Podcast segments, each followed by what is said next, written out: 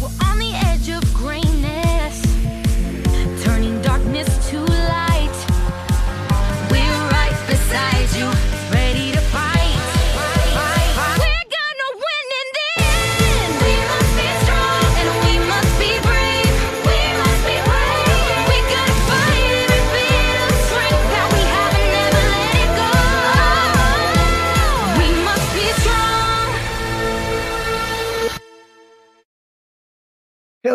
Hello and welcome to Us Weirdos Have to Stick Together, the show where a couple of weirdos talk all about She-Ra and the Princesses of Power. My name is Nobody, and I'm joined by the most wanted criminal on Etheria. It's Chloe. How are you today, Chloe?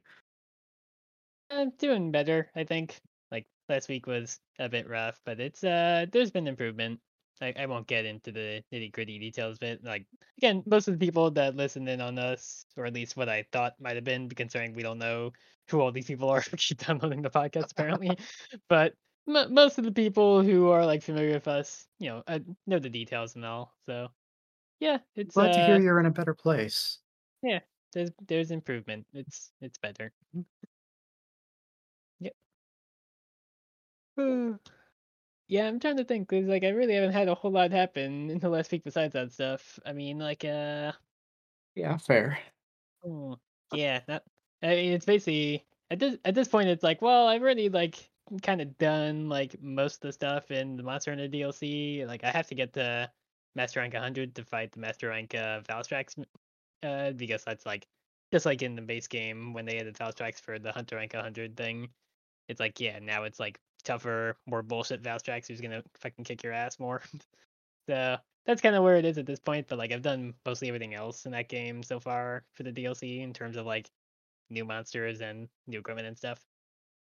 So it's kind of just like maintaining the course until like another two weeks from now when Xenoblade 3 releases. That's fair, yeah. I Yeah. uh I don't really play Monster Hunter, but I think probably uh DLC including a exact same version of a base level bad guy but way tougher is kind of universal, so I'm with you there. Yeah. I mean, yeah, because like I mean, that's what they did with uh they used to do it as like a separate stand like like re-release of the game when they added in like the what they used to call master rank, which was G rank, where it's like Ooh, now you get to pay the game entirely again. Which I mean, admittedly, again back then games were like pr- pretty much like fifty or forty dollars depending on like when they first started like the PS1 or like the the mobile games. And like the expansions that they've done for the last two have been forty dollars on their own right. So it's like technically you weren't spending as much back then as you do now with the base game plus that, but also the base game goes on sale uh, frequently enough if you didn't get it at launch or anything like that. So Yeah. it kind of evens out.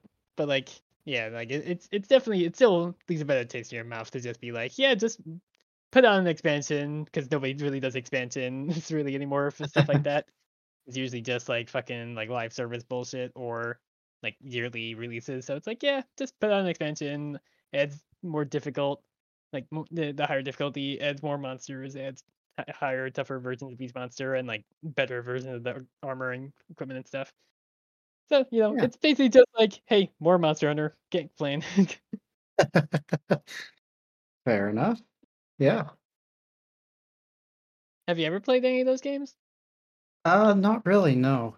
Uh, if I'm honest, it's very much not my speed in the game. Um, I mean, yeah, that's fair. I mean, I only really started actually giving a shit about Monster Hunter back when World released. Because, like, I tried, Mhm. uh, I believe it was 4U was the 3DS one I tried. And, like, that's basically just the, uh, like, ultimate, ver- the, uh, updated version of Monster Hunter 4. Like, because they always called them, like, ultimate and stuff like that. They're, like, actual versions. It's like, here's the one that has, like, all the actual stuff. And I only played, like, maybe 10 or 12 hours of it before I was like, this is not for me. This is it's too much to have to carry a physical map in your inventory that takes up inventory space and having to carry paintballs to throw at the monster to be able to track them on the map and then having to carry finite use whetstones and bug nets and pickaxes to actually like grab the bugs in the environment and like mine for ore and stuff. You need that stuff for all upgrades and stuff and like whatever and like ever since World, they were like, yeah, fuck that stuff. You just you just have a map on you all the time. You see where the monster is once you pinpoint where it is. You just you just can pick up bugs off the ground and just you always have an infinite use pickaxe and an infinite use whetstone. It's much much easier. They- they were just like, yeah, let's uh let's cut away some of the extraneous bullshit because like I don't want to say Monster Hunter was like a niche series before World, but it def- World definitely like got more people into it because it was like less esoteric anymore. Yeah, that's fair. That's easier. Yep. Yeah, I don't know. I just everybody's got their own speed of games, you know, and for Yeah. me, just the uh the the survival sort of hunting crafting thing, it just doesn't work. I, I don't know why. So Yeah, I mean it, it's it's very much like not like a like survival crafty game. Like it's not like you're playing like Minecraft or anything like that or any of Yeah.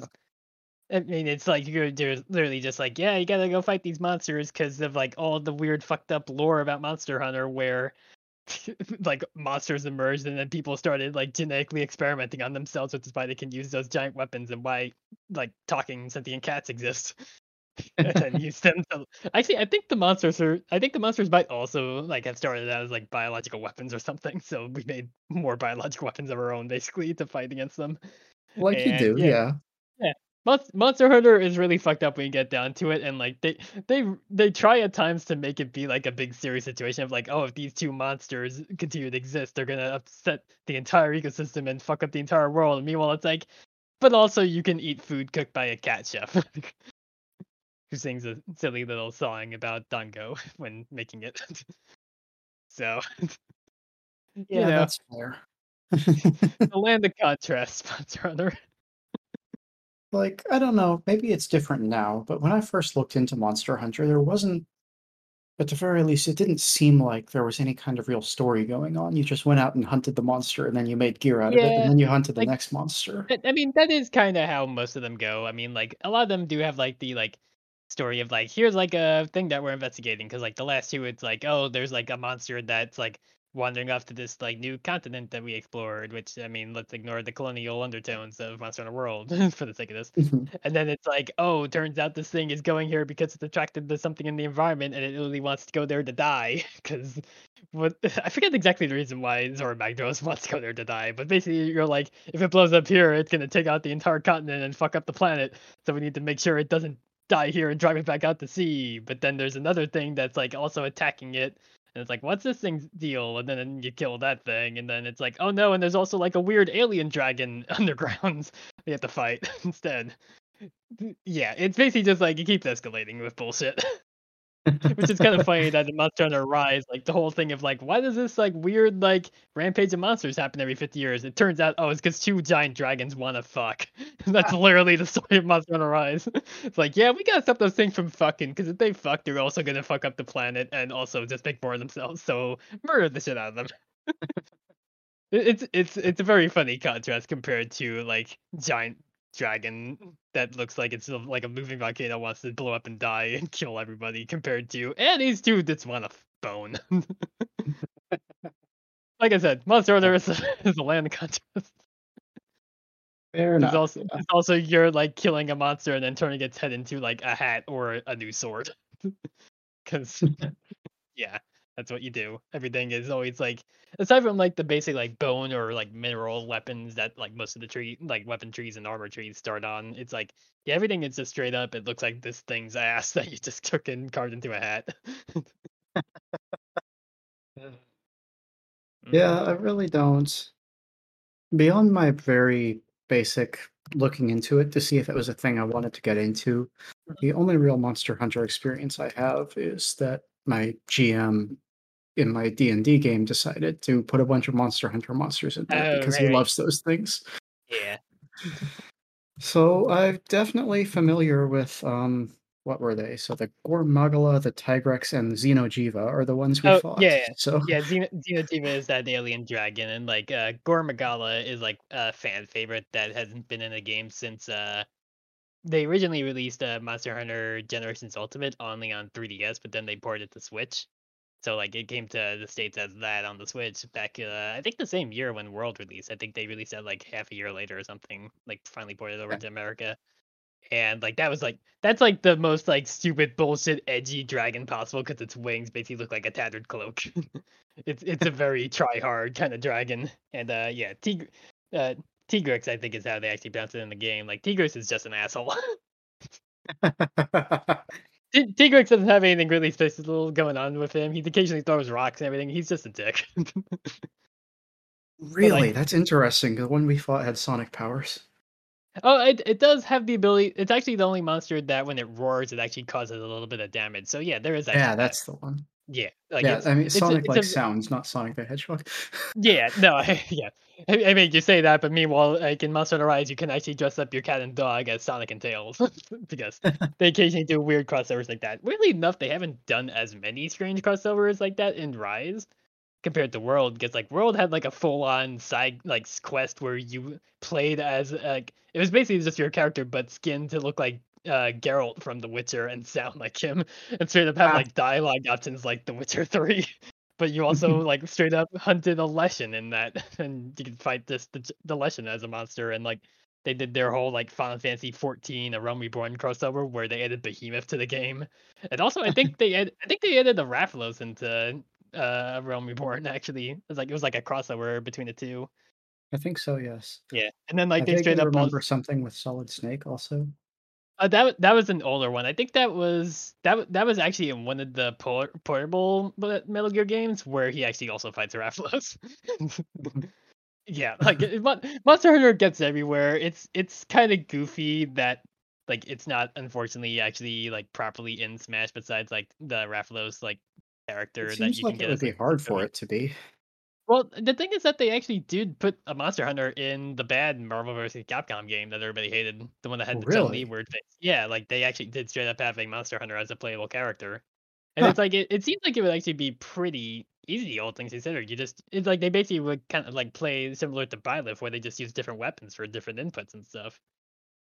And Oh, then yeah, like I you could, and then, and then and then you fire off the fucking stupid Dragonator as the final smash because it's a giant fucking like spinning drill that is just called the Dragonator because it's used. It's usually used to like shoot like one of the giant like big boss monsters that are like part of the main story.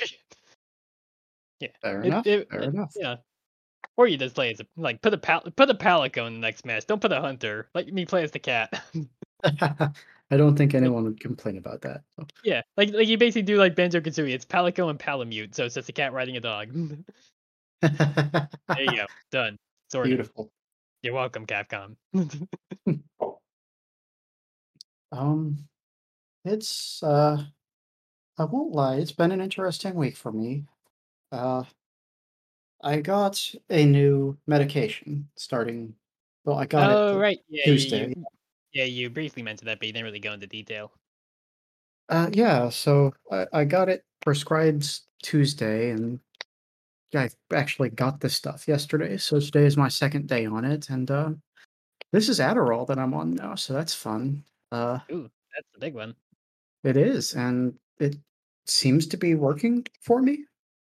I, I'm not sure hear. how much it's like me reacting to it because I know that it's the big one and how much it's actually working, you know, but Yeah, yeah, it's it's a totally different experience, honestly. It's good to I hear that it's actually working out. Yeah, if I were to ex- try to imagine uh, motivation, right? Motivation is just this big jug of water. It's it's like your water main, and up until now, that's just been sitting tepid. But with the Adderall, it's like somebody poked a hole in the main, and it's just spraying everywhere.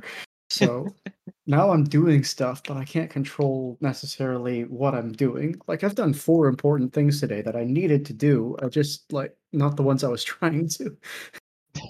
Well, at least something's getting done compared to nothing, in a sense, right? Yeah, for sure. But yeah, it would be like I'm trying to write this assignment for my homework, and I would sit down and start to write it and go, oh, well, I need to call this office at the school. And so I'd do that, go back to the home. Oh, well, now I need to call the doctor. So I did just like a constant stream of, yeah, it's, I, I truly don't know how to put it. I'm still distracted. The, the ADHD isn't mitigated like that. It's just now that I am empowered to act on it. Hmm, yeah. So it's it's very strange, and we'll see if that normalizes. But even if it doesn't, I may stick with this just because it's getting stuff done that needs to be. You know, Mhm. maybe it's a sometimes food. Yeah, maybe it's a sometimes food. Like, cause like, did your prescription like did they give it to you as like take every day or just as needed? Yeah, it's a daily med. Oh, okay. So, yeah, we'll see how that goes. Because if it doesn't normalize, I'm definitely going to have to reduce. I I can't take this every day. I wouldn't survive. Yeah. Yeah, I mean, at least at least there's progress, and like you said, it's gonna take a bit to figure out like how to fine tune it and all. yeah, for sure.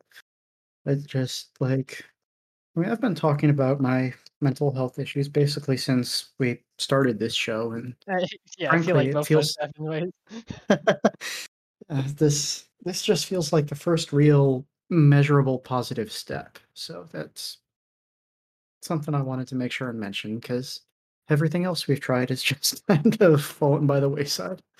Yeah.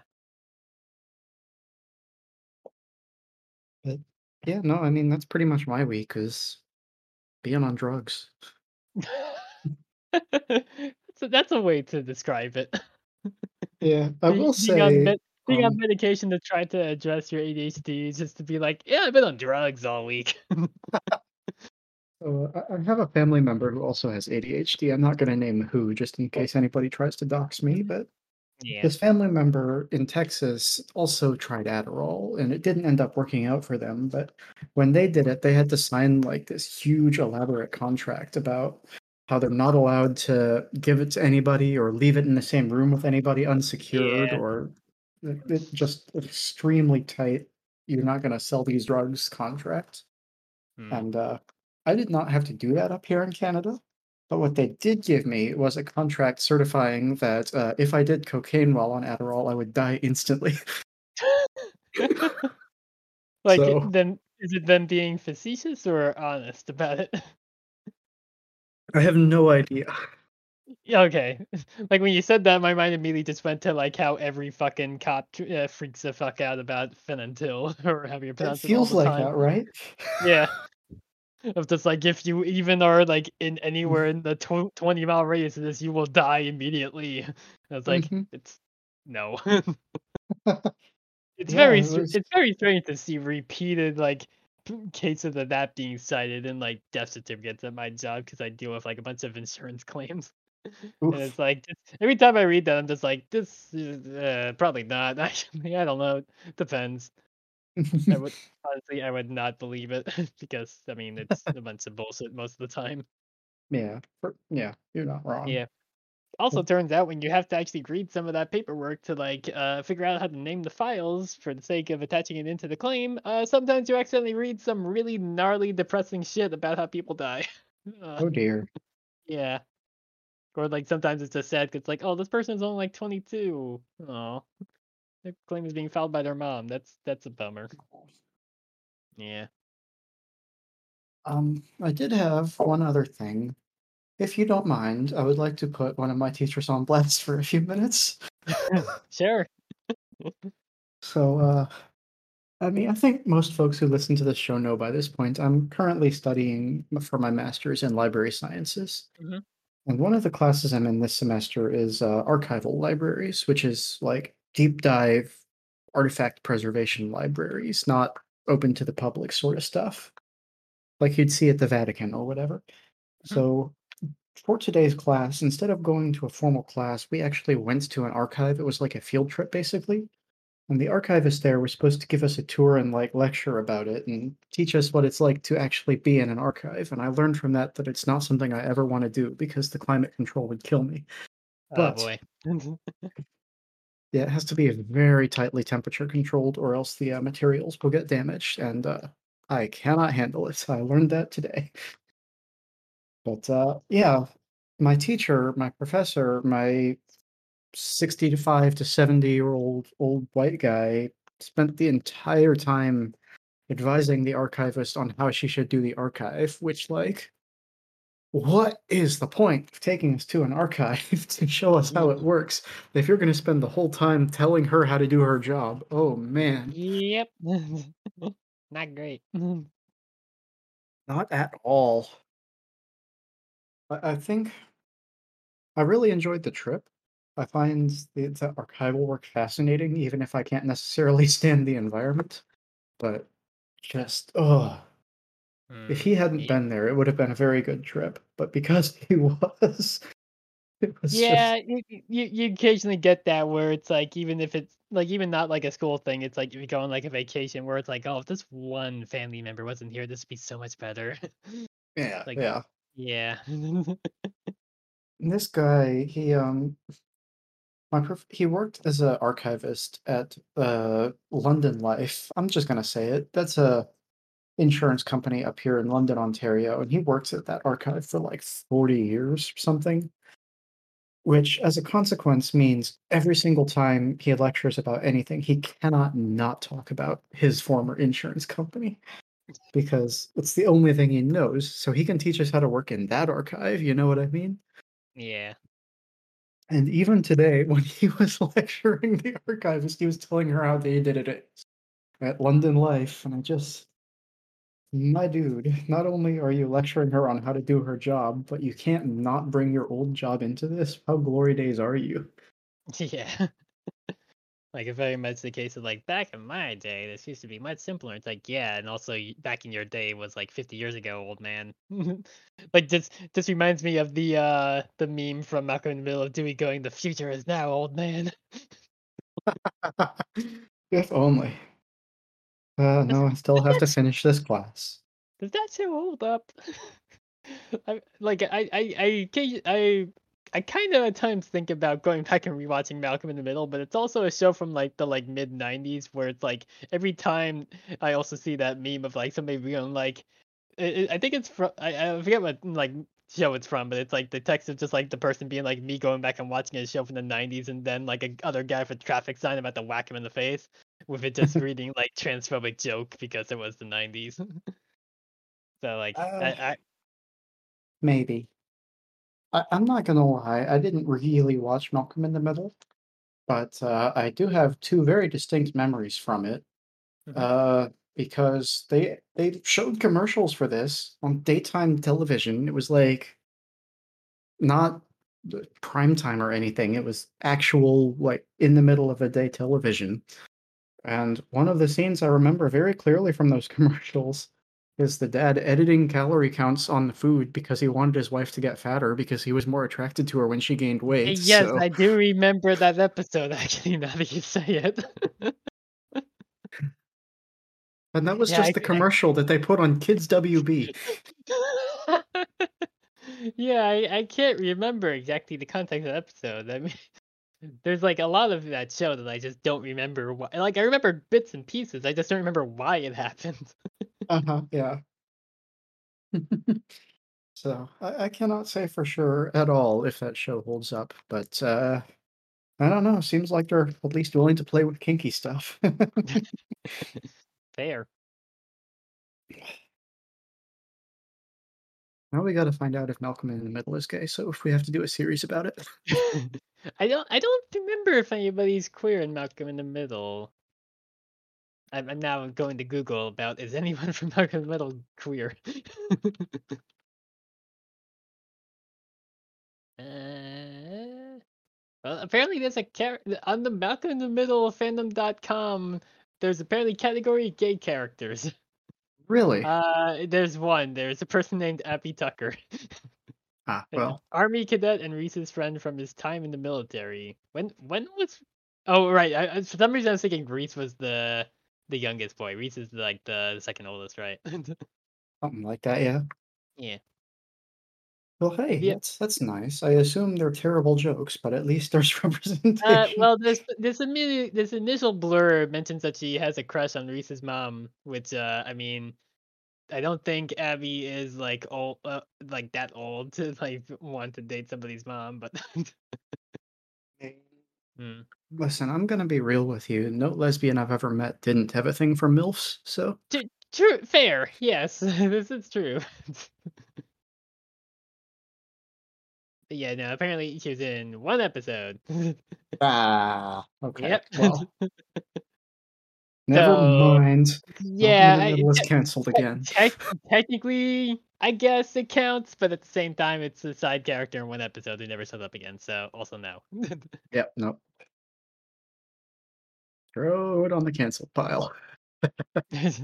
Um. Okay. Well, I think uh probably about time to get into our episode, wouldn't you say? Yeah, probably. We're we're like already like 25 minutes in, so we should probably get into it. yeah. Uh, so my episode this week is season one, episode eleven, Promise. We open up the beacon exactly where the last episode left off, and we see Catra trailing Adora as Adora enters this big spooky room, which I didn't really talk about it before last time we were here, but like I just love the aesthetic of this place. The the crystals and the glowy and the circuits. It's just so cool. It's, it's all colored very gay. It's true. There, it's extreme bisexual lighting in this place. Yeah, like I noticed that at times when they're like walking down some of the pillars, where, like some of the corridors, where it's like, well, that's like half blue, that's blue up there and red down there. Where, where's the purple? Yeah, for sure. it's close enough that I'm willing to give it to them. And I mean, it is made by a bunch of queer people because I mean Nate Stevenson's whole deal, so probably probably intentional. yeah, yeah. So, um, uh, Dora gets to the uh, central chamber, and the whole place lights up as she calls out, asking for help, because you know she's got the She-Ra sword, and maybe she can use that to help Glimmer.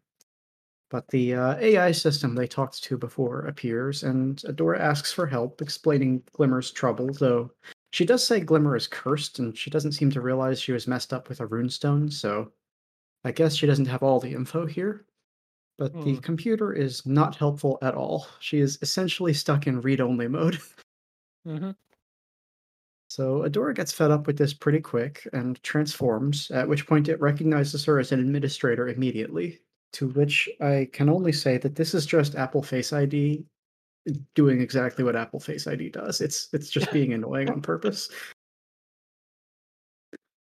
But um so with the the AI like actually active and talking now, Adora asks about the sword again, and it reveals that the sword of protection is actually a portable runestone, uh, one that is specifically keyed to She-Ra and no one else.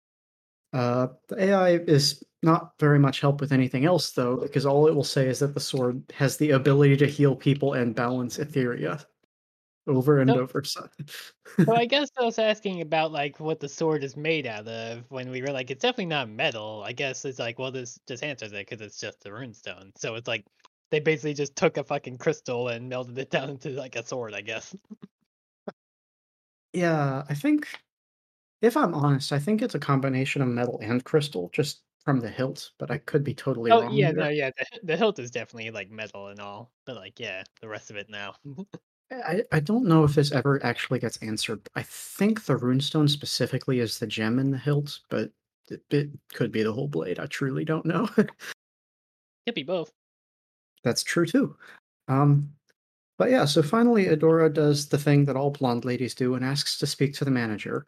But when that doesn't work, uh, she starts name dropping her friends. You know, following the playbook. Do we have to name the episode that Dora is just a Karen now? Uh, um, maybe, yeah. Uh, yeah, so when asking to talk to the manager doesn't work, she name drops Light Hope, saying she knows the CEO. You know how it is. And uh, the AI does recognize Light Hope's name and says that she's there, but Adora isn't ready to meet her and first has to let go. No exposition as to what letting go might mean. Uh, so Catra's been skulking around in the background this whole time. I haven't really mentioned it. She has like three or four scenes where she's just wandering around. But so, but uh, at this point, she decides to grab something and set off the security system just by grabbing the first thing that's not nailed down Yeah. nearby. Yeah, like like she gets the right thing because it is what Entrapta needed, but she has no idea that this is the first one's tech that Entrapta needs. She Yeah, hundred percent. This is pure luck. she is the member of the party who does not pay attention to what's going on, sees the first shiny thing, and is like, "Ooh, mine."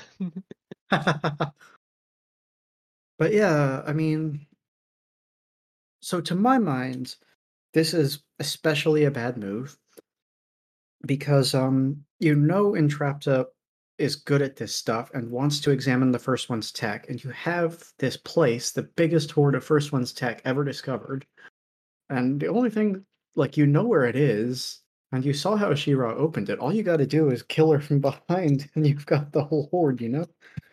Yeah, but I mean, hey, despite the amount of times Catra's going to imply and just directly say that she doesn't like Adora in this episode, it's like, well, obviously that's a fucking lie. Yeah. Kaka. Uh, yes. So, um, Catra stealing this device uh, sets off the security system, and the whole place turns red with evil light, like you do. It's super important that you install the evil red lights, Mhm. And uh, all the doors start sealing themselves. So it's a good thing there's like 15 of them, because uh, enormous robo spiders start coming out of some of the tunnels. And Fedora and Catra are able to like they just immediately fall into working together. It's they don't talk about it. There's no thought. They just instantly they're a partnership again. You can really tell how they trained together. You know what I mean? yeah. But uh, yeah, they get down to a side tunnel which gets blocked off when it seals in. Although the robo spiders are just chawing through the thing, you would think they would have access to the door, but I I didn't build the place clearly. Um, yeah. So uh, they're down this side tunnel, and right as the lights shut off, uh, Adora explains that the, the beacon sees Catra as an intruder and is therefore trying to kill her. And uh, Catra very reasonably asks if Adora can just turn it off. But uh, as with everything else in this place, the answer is no, because everyone hates Adora. um, one of the spider bots corners them, so Adora just brings down the whole tunnel on its head using her shield to keep them safe from the debris. Yeah, I'm but not like the the thing is that she starts attacking the door, then gives up on that and just drags the sword against the ceiling to cause the cave in. She like she like it's not like she like really starts with just like I'll cause a cave in. She starts trying to just whack at the door and it doesn't actually break. So she's like, all right, Yeah. well, plan B, uh, cave in, I guess. Fuck it. Yeah, yeah. I mean, my note here is that I don't get why she didn't just stab the spider. That seems easier than dropping a cave or on or herself. that, yeah. Like, well, there was only one spider at that point, right? Yeah, that was the only one there. Yeah, yeah. Just stab it. Mhm. With how we think would way easily handle like five of these things on her own later on, it's like you could easily just stab this thing and be done with it. Mhm, mhm. But yeah, so um, they dig themselves out of the cave in, and Adora tells Catra. Well, Adora is Adora again. The cave in stopped her being She-Ra for some reason. Mhm. But she tells Catra that she needs to get out of there because the bugs are going to keep com- hunting until she leaves or dies, and since Adora is protecting her, they'll hunt her too. Uh, this is extremely the wrong thing to say, as Catra has a thing about being protected. She does not like it when you say that. um, to her credit, uh, Adora realizes for the first time, I think ever, that she said something wrong. Uh, she she realizes that Catra is touchy, and she changes the subject. She's she's learning how to talk to Catra, very slowly, but she's getting there. Despite Um, spending almost every day with her for the first 17 years of her life. Yeah, exactly. so she she redirects and asks if Shadow Weaver is there, knows Catra is there, and Catra admits that she doesn't, of course, and Adora gets sort of a patronizing look, which uh Catra reiterates that no, she didn't let Adora escape because she likes her and shut up and changes the subject real quick. Asking where Adora's new friends are because don't they do everything together all the time? Which it's been like two, maybe three weeks since Adora defected from the Horde. I get that Catra feels betrayed by that, but like, Has it, hasn't really been that long because in the next episode, like Swiftwind says that he's been sentient for like a week, and like, th- like if he's been sentient for just a week, that means that episode three was just a week ago. Which means that episode one and two that were back to back were not like a like not even a day like they were the same day I think because like they were They were, obviously missing yeah so it's like it, I think he's only been gone for like a week well, I'm, I believe it's episode three. The first time Adora goes to a Princess Alliance meeting, they say it's been a week since she joined the Alliance. No, that's episode So- four. That's episode four because like episode three is when they're hiding her from. Uh, That's right. Angella. Yes. That's Yeah. So okay. Yeah. So has every episode been like one day later, except for the first two because they were part one and two? Well, yeah, so in episode 4, she's been there a week, which means at that point, Swiftwind has been sentient for a week. So either he doesn't know how to tell time, or this is happening the same day as that first Princess Alliance mission. Or, or it could be that like he's like just talking based on like, oh, I only figured out speech for like a week. That's fair. Yeah i don't know. I, I'm pretty sure he specifies that he's only been sentient for a week, but like I don't know. Maybe he's like again like. Again, I, I guess because like he didn't talk back then, so I guess maybe it was a case of like yeah, like That's Wait, true. no, yeah, wait. maybe he develops that there- later. But there was the lizard, but like I mean, we don't see the lizard again, so we don't have the lizard talk, so we don't know if the lizard Yeah, technically. Yeah, that lizard's never going to come back. Yeah. We're getting into the weeds here because it's like the time frame here is just kind of fucked. Yeah, yeah. But yeah, my best estimate is that it's about two weeks since Adora defected. So, Yeah. um, my point here is that uh, yes, I realize that Catra feels betrayed, but also I feel like it's an exaggeration for her to say that they do everything together just because she's seen them together twice in two weeks. Mhm.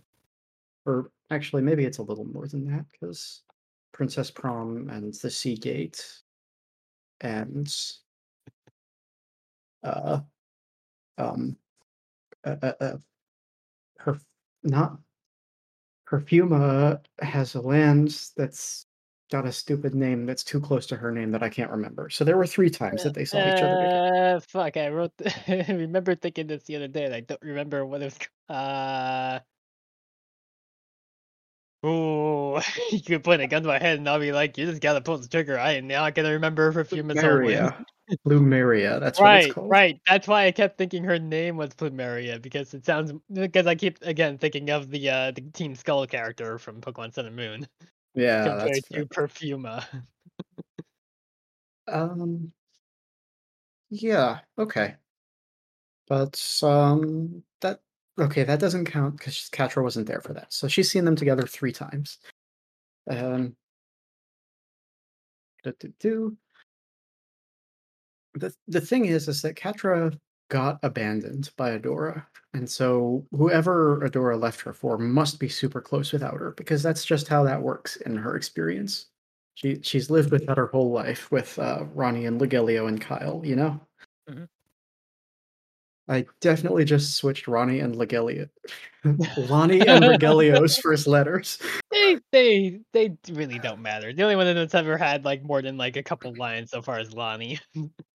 I didn't even bother to write down if Lonnie has a different voice actor when she shows up as like a younger kid in this episode. That's how little she actually matters really in the grand scheme of things so far. Yeah.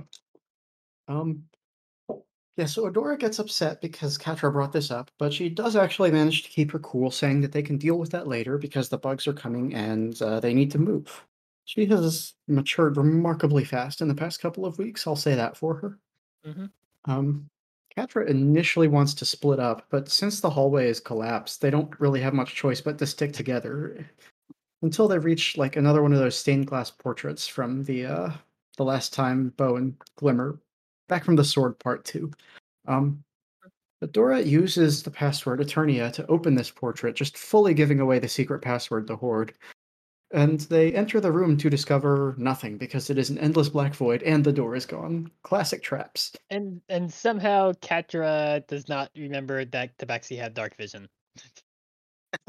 Oh, it's magical darkness. Um, Oh, fair. Yeah, you, you gotta get two levels of Warlock at the late at the least here, Catra, so you can get Devil Sight.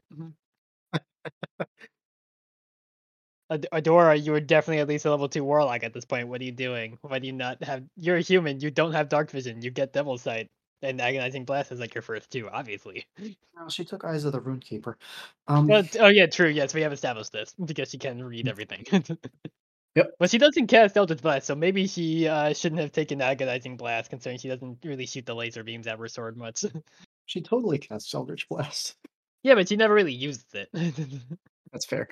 she does it Um, by accident most of the time. Uh, we'll talk about that. It's she's got some big episodes coming up. Uh, So Adora sees a red light approaching them in the darkness and calls out, thinking it might be Light Hope for some reason, but it just scans them, and then with a big flash of light, they find themselves back in the fright zone. Adora just immediately gets physical, pinning Catra to a wall, which, uh, wow, huh? Yep. Bit bit a bit of a uh, big leap of. t- I'm trying to like phrase this accurately. It's like it's kind of a stress to just jump immediately to Catra's done something, and also kind of gay. Yeah, I like we're supposed to sympathize with Adora here because she's afraid that she's been teleported back to the fright zone, you know? She's afraid that she's Yeah. been captured. But also, like, I feel like it doesn't say good things about her that the instant something goes wrong, she's immediately grabbing and throwing and pinning to the wall and threatening. You know what I mean? yeah. She was brought up in an extremely abusive household, and I feel like this is that behavior coming out. Yeah, but I mean, we we have seen multiple fucking times, and we'll see more in this one. Just how shitty the upbringing must have been, considering that they had Shadow Weaver as an air quotes mom. Yeah, it's um Adora normally does a pretty good job of keeping it under control, but right here we're we're seeing that shine through a little bit. Yeah. So um Catra pins to the wall, insists that she doesn't know what's happening, and doesn't think that they're really in the fright zone. And uh, she just kind of breaks free and wanders off to bother a horde guard. but when she pokes him, her finger goes straight through because this whole thing is an elaborate hologram. She calls out to Adora, but when we cut to Adora, she is seeing a much younger Catra, about eight years old, calling her. Uh, Big Catra approaches to talk to her, and yes, that's a thing that we're gonna have to deal with this whole episode is Big Catra Yeah, and Little Catra. Like may, may, maybe Memory Catra and Memory Adora, and then to specify like Adora and Catra as like their current selves. Because we're I mean it's it's it's showing them memories of what's already happened rather than big and little or baby and adult. Yeah, but little is faster to say than memory. Um, True. yeah, so uh, Big Catra approaches to to talk to Adora about the holograms, but as she does, the uh, memory plays out. Uh, young Catra running to young Adora because she's gotten hurt somehow and she's afraid her arm is broken. And uh, little Adora You've reassures her. Sorry, you've already you've already changed stuff. because you, like you said you start with little and now you're saying like uh wait. Yeah, you, you started saying little and now you're saying young. I definitely just said little in my notes. yeah, but you referred to them as young Adora and young Catra. If you say so. play back the Uh, tape. We're not gonna edit the audio to play it back here in, in that real time. um, yes, so uh, little Adora reassures Catra, telling, asking why she would pick a fight with Octavia anyway, because Octavia is like a full-grown woman. and Catra insists that she didn't actually do anything but exist near her, and uh, maybe also scratch out her eye, and also call her a dumb face. Yeah, Uh, probably probably put a content warning for eye trauma there in this episode. maybe a little bit, yeah. yeah. We don't see anything, but that mention does get brought no, up. but she, she does have an eye patch on. That that She implies sure does. that implies enough was done. Uh, not to spoil anything, but Octavia is going to show up again later in the series. She's a super minor character, Oh. so Yeah, okay. Yeah, because Like- uh, I didn't I didn't write down her voice actress because I didn't think she was important, but I think Mhm. she's I think she's just voiced by one of the other people that we already covered. Uh let me check while you continue on. uh, yeah, like she'll show up as background dressing or whatever. She's never going to be a major character, so don't don't worry Okay. about that too much. But in her future appearances, when we see her in the modern day, she definitely does have like an actual eye patch on. So yeah. Uh, the scene shifts, and kids are just looking over a railing down at Octavia, who is remarkably chill considering one of them just took her eye out. But Adora calls down that she's a dumb face, and she understandably gets mad, and they run away from her holding hands and laughing. But when they pass behind a pillar, it's the older them, uh, because I guess the hologram changed to an overlay at some point. They were Yeah, like acting the memory out. It's pretty vague unless like they were just like following themselves and kind of got lost in the moment and ended up like basically repeating what they did. I don't know. It's it's a little vague it. Yeah. because it Like happens a lot. sometimes we see them watching the holograms, but sometimes the holograms are them. So I don't know Yeah, what that like- is. Like there's one part later on where they have like an argument where it just keeps cutting between them as like their current selves and then them as their younger selves, and it's like it's. Yeah. I get that it's like it's a it's a neat thing for like the story purpose, but also when you think about it, it's like this really actually doesn't make sense. also, I was Um, wrong. Octavia is not co- uh, voiced by a character who we've already covered. I thought that I thought I saw some credit of like a person voicing somebody and also Octavia in the credits for the episode, but the wiki says Huh. otherwise. Well, okay. Hmm. But um, yeah. So uh, uh, Catra and Adora come to in an extremely bisexual hallway, still holding hands. But uh, Catra pulls away almost immediately. Adora does realize that it was like tapping their memories to create that simulation, just because she grew up in the Horde, so she understands enough technology to know that that's a thing.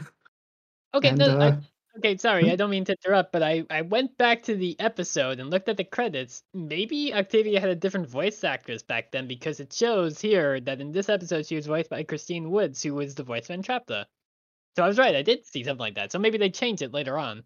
oh yeah, that makes sense. Well, good to know that I wasn't going crazy there for a sec.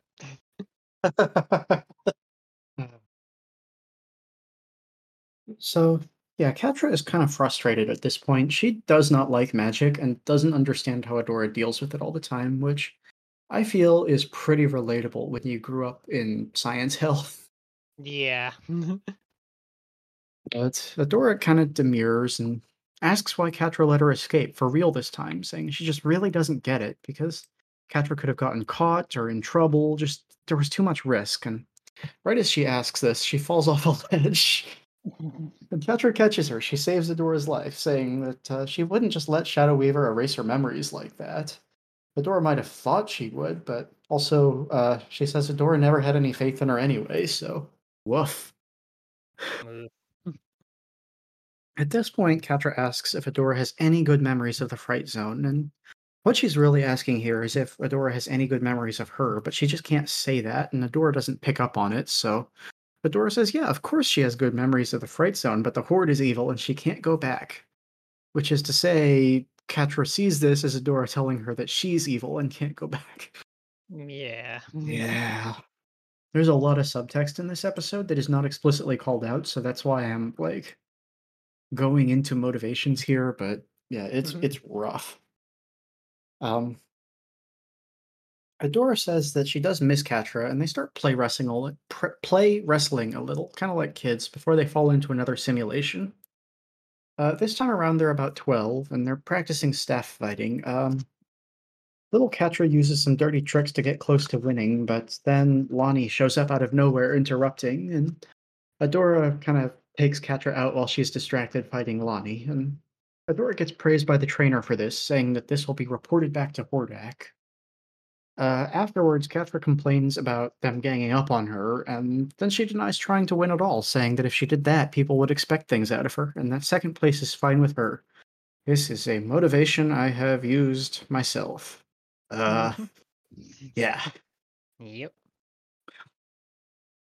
Ah, definitely, definitely got knocked out of the spelling bee on the very first word on purpose. Why would I want to sit in a spelling bee for hours? That would be boring. Fair. Spelling bees are terrible. Yeah, for sure.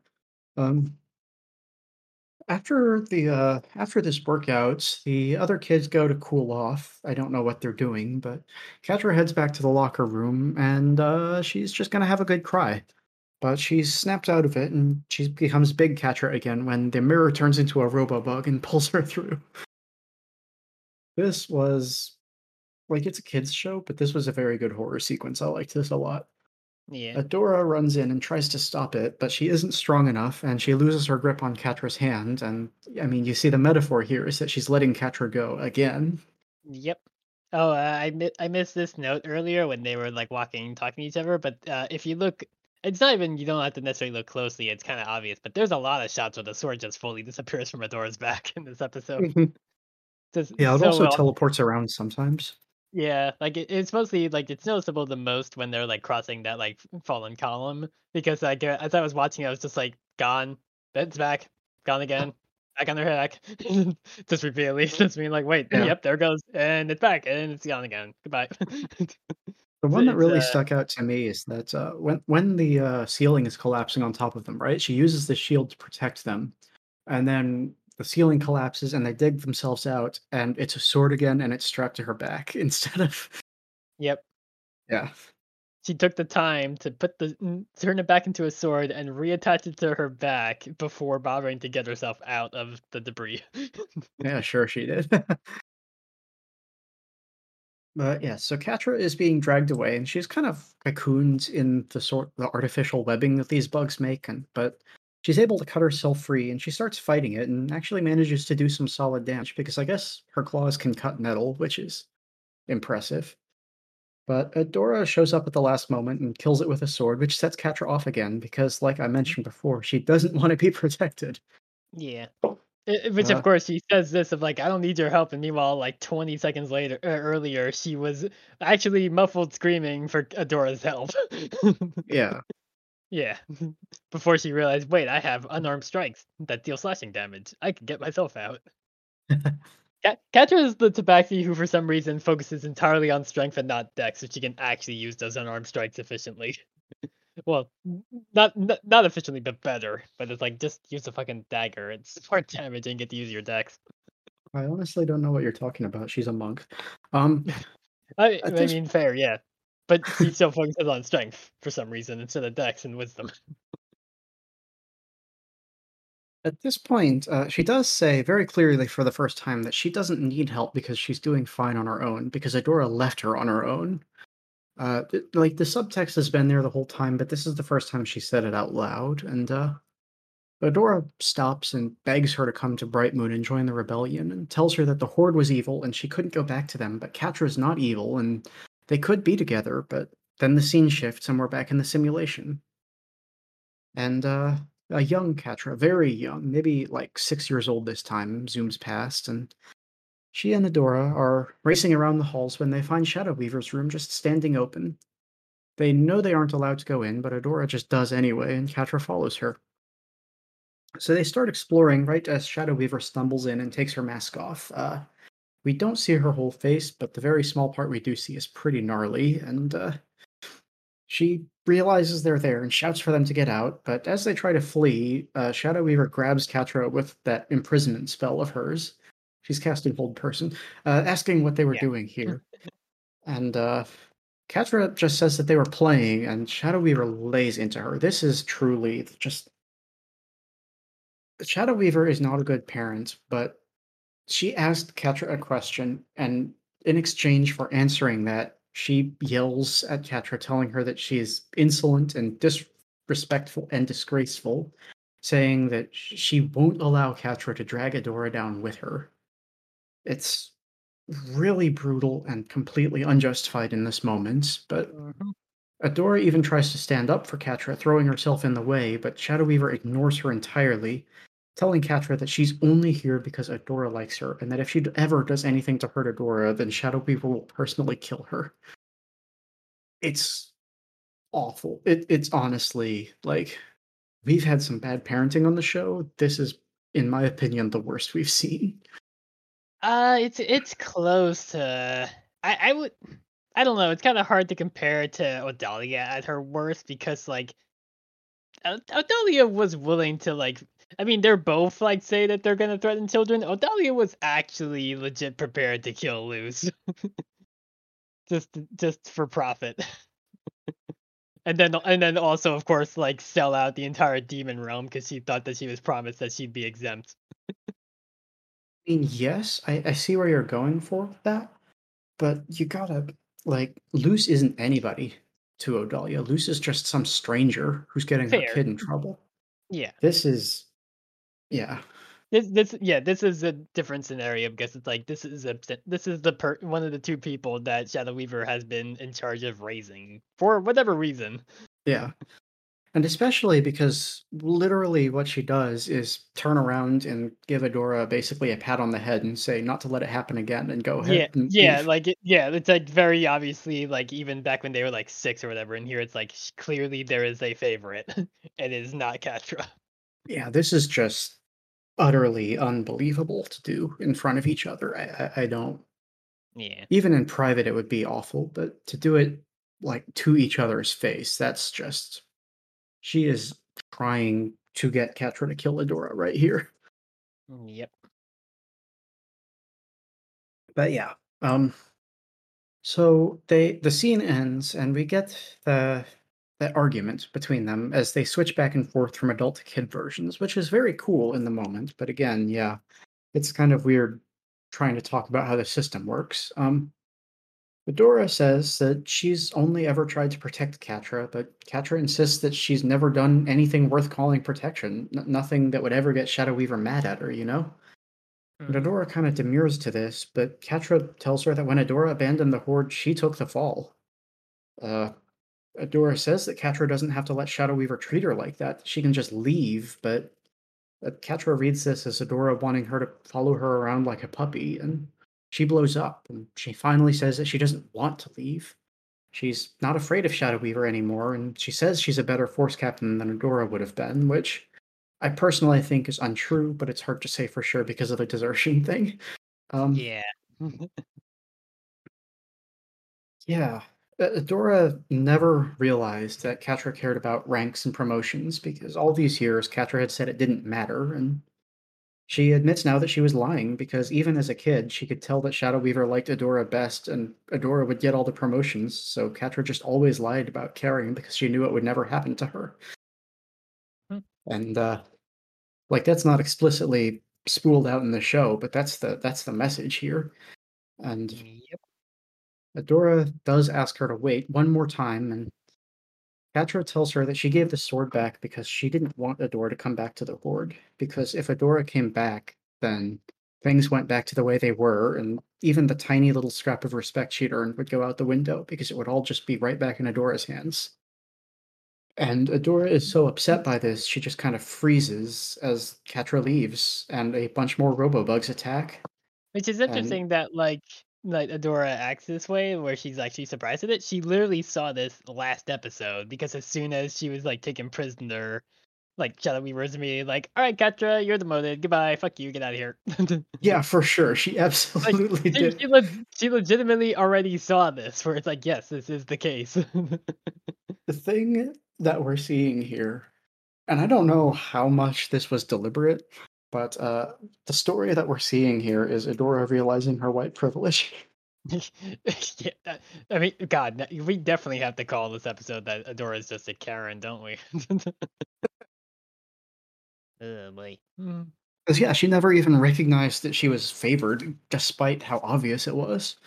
Yeah. And now she's finally being confronted with that after all these years. So hopefully she'll go on a redemptive journey and not be a MAGA in the future, but we'll see.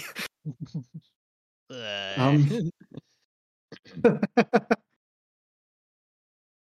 Yeah, uh, we cut to Catra, who's fleeing through a series of holograms, only to find herself in the Horde bunk room, watching as the six year old version of herself cries, she's covered in a blanket. Uh, little Adora comes in and pulls the blanket back and gets hissed at because she is a cat, don't forget that. yeah, like That's- I mean, you, you bothered the cat when the cat was trying to just be on its own, so of course the cat's gonna be like. Yeah. But she sits there next to him and they're together and she says that they'll look out for each other because after all, nothing really bad can happen as long as they have each other. And they promise to have each other's backs forever. This really calms little Catra down, but uh, not so much for the big one. No. So uh, Adora is fighting the bug monsters with just pure brute strength. It's she's just like just jumping on them and doing Captain Kirk style hammer chops. It's beautiful. It- like there's one she just straight rips its leg off with her bare hands. But uh, she does this and tries to get to the sword, and this is where she gets caught in a web. So you know,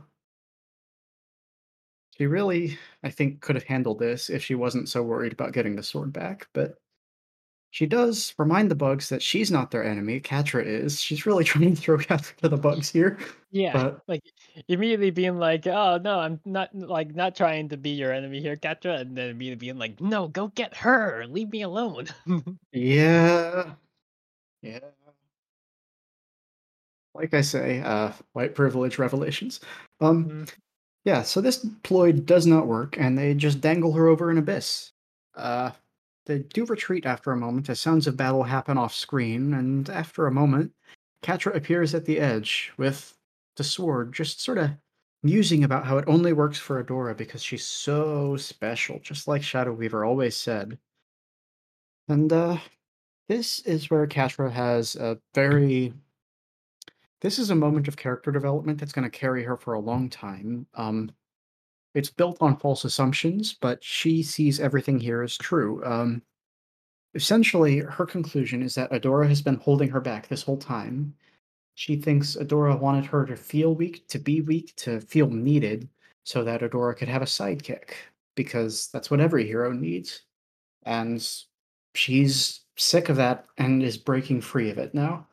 Um, now, Adora insists this isn't true, and whether it is or not is kind of up in the air, I think. But Catra finally says that she really did want Adora to come back all this time, but now she understands. Adora leaving was the best thing that could have happened because now she's free to be exactly who she wants to be, which is more powerful than anyone ever realized.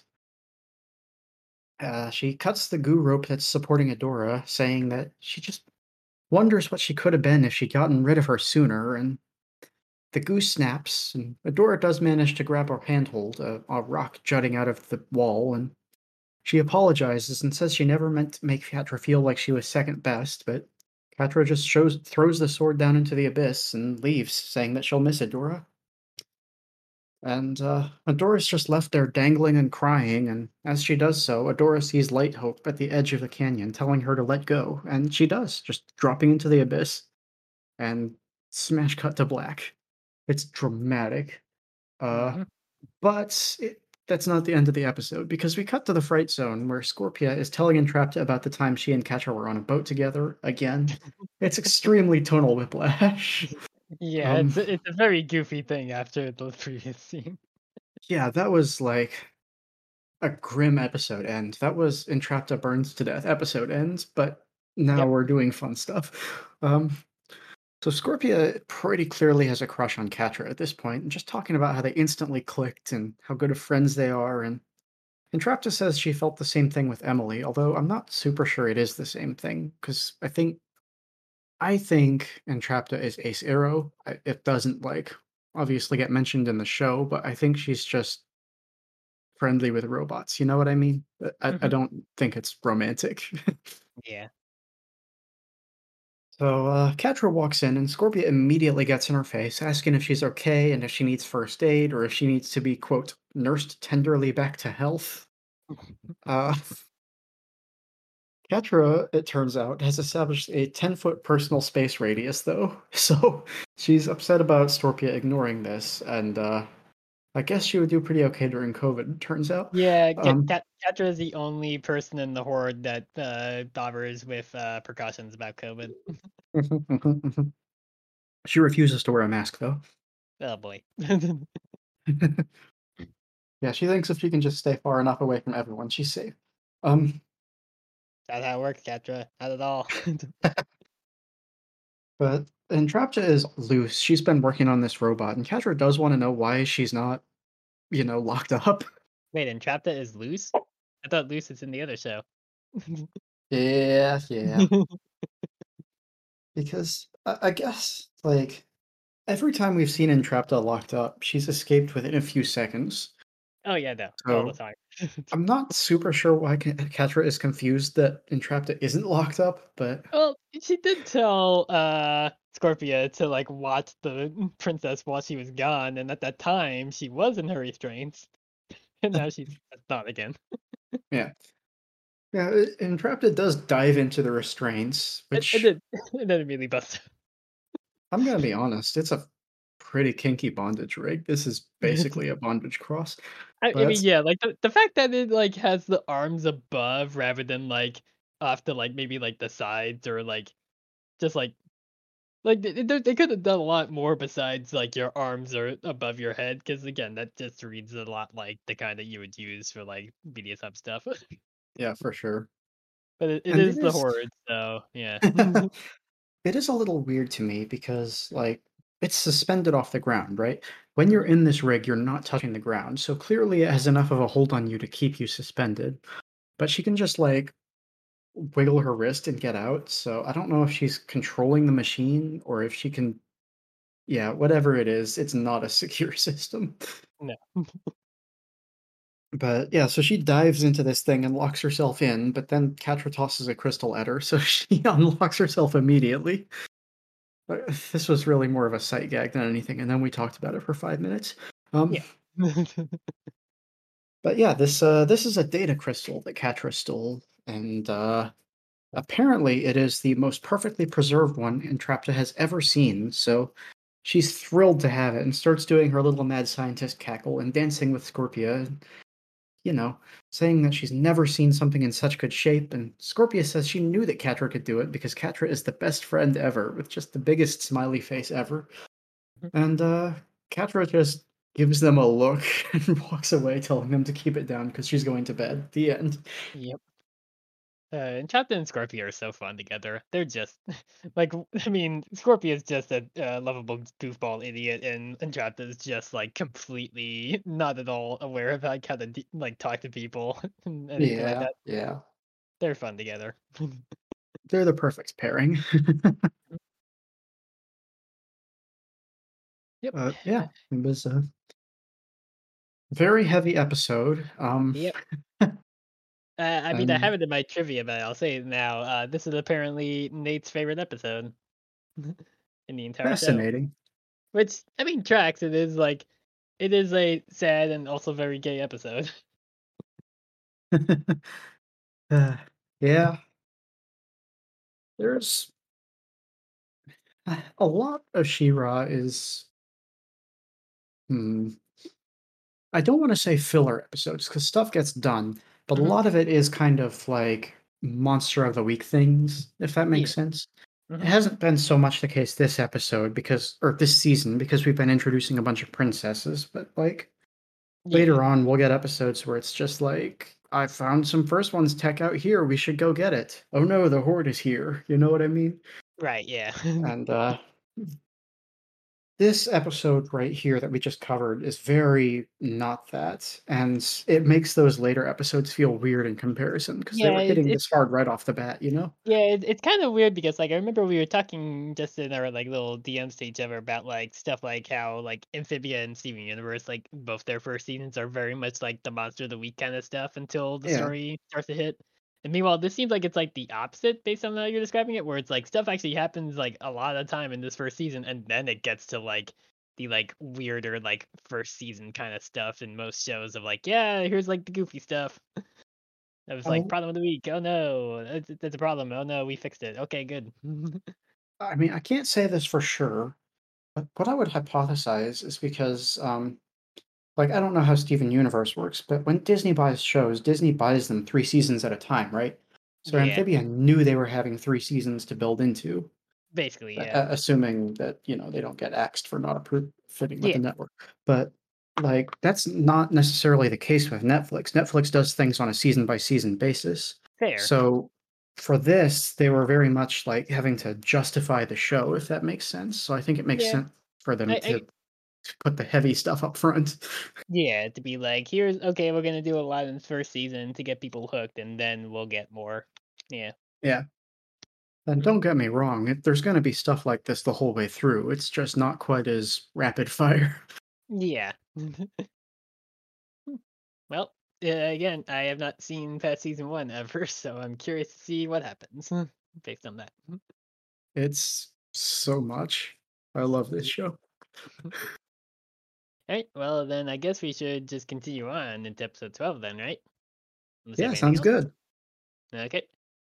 Well, uh, episode 12, Light Hope, just continues right off where we left Dora, where she's just falling through a fucking black void, but uh, she starts seeing holograms of her memories, like similar to like the previous episode. Although these are more like these are like fucking like uh the horde screens that they have occasionally where they have their Skype calls more than like the holograms she was seeing with Catra.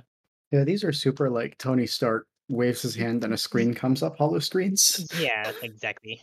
And uh yeah, eventually she just like finds herself just standing on the ground uh, in front of another hologram, but it's Light Hope this time instead of the like general like ser- caretaker or whatever that she's been dealing with before, who doesn't know how to actually say anything besides just repeating what's programmed.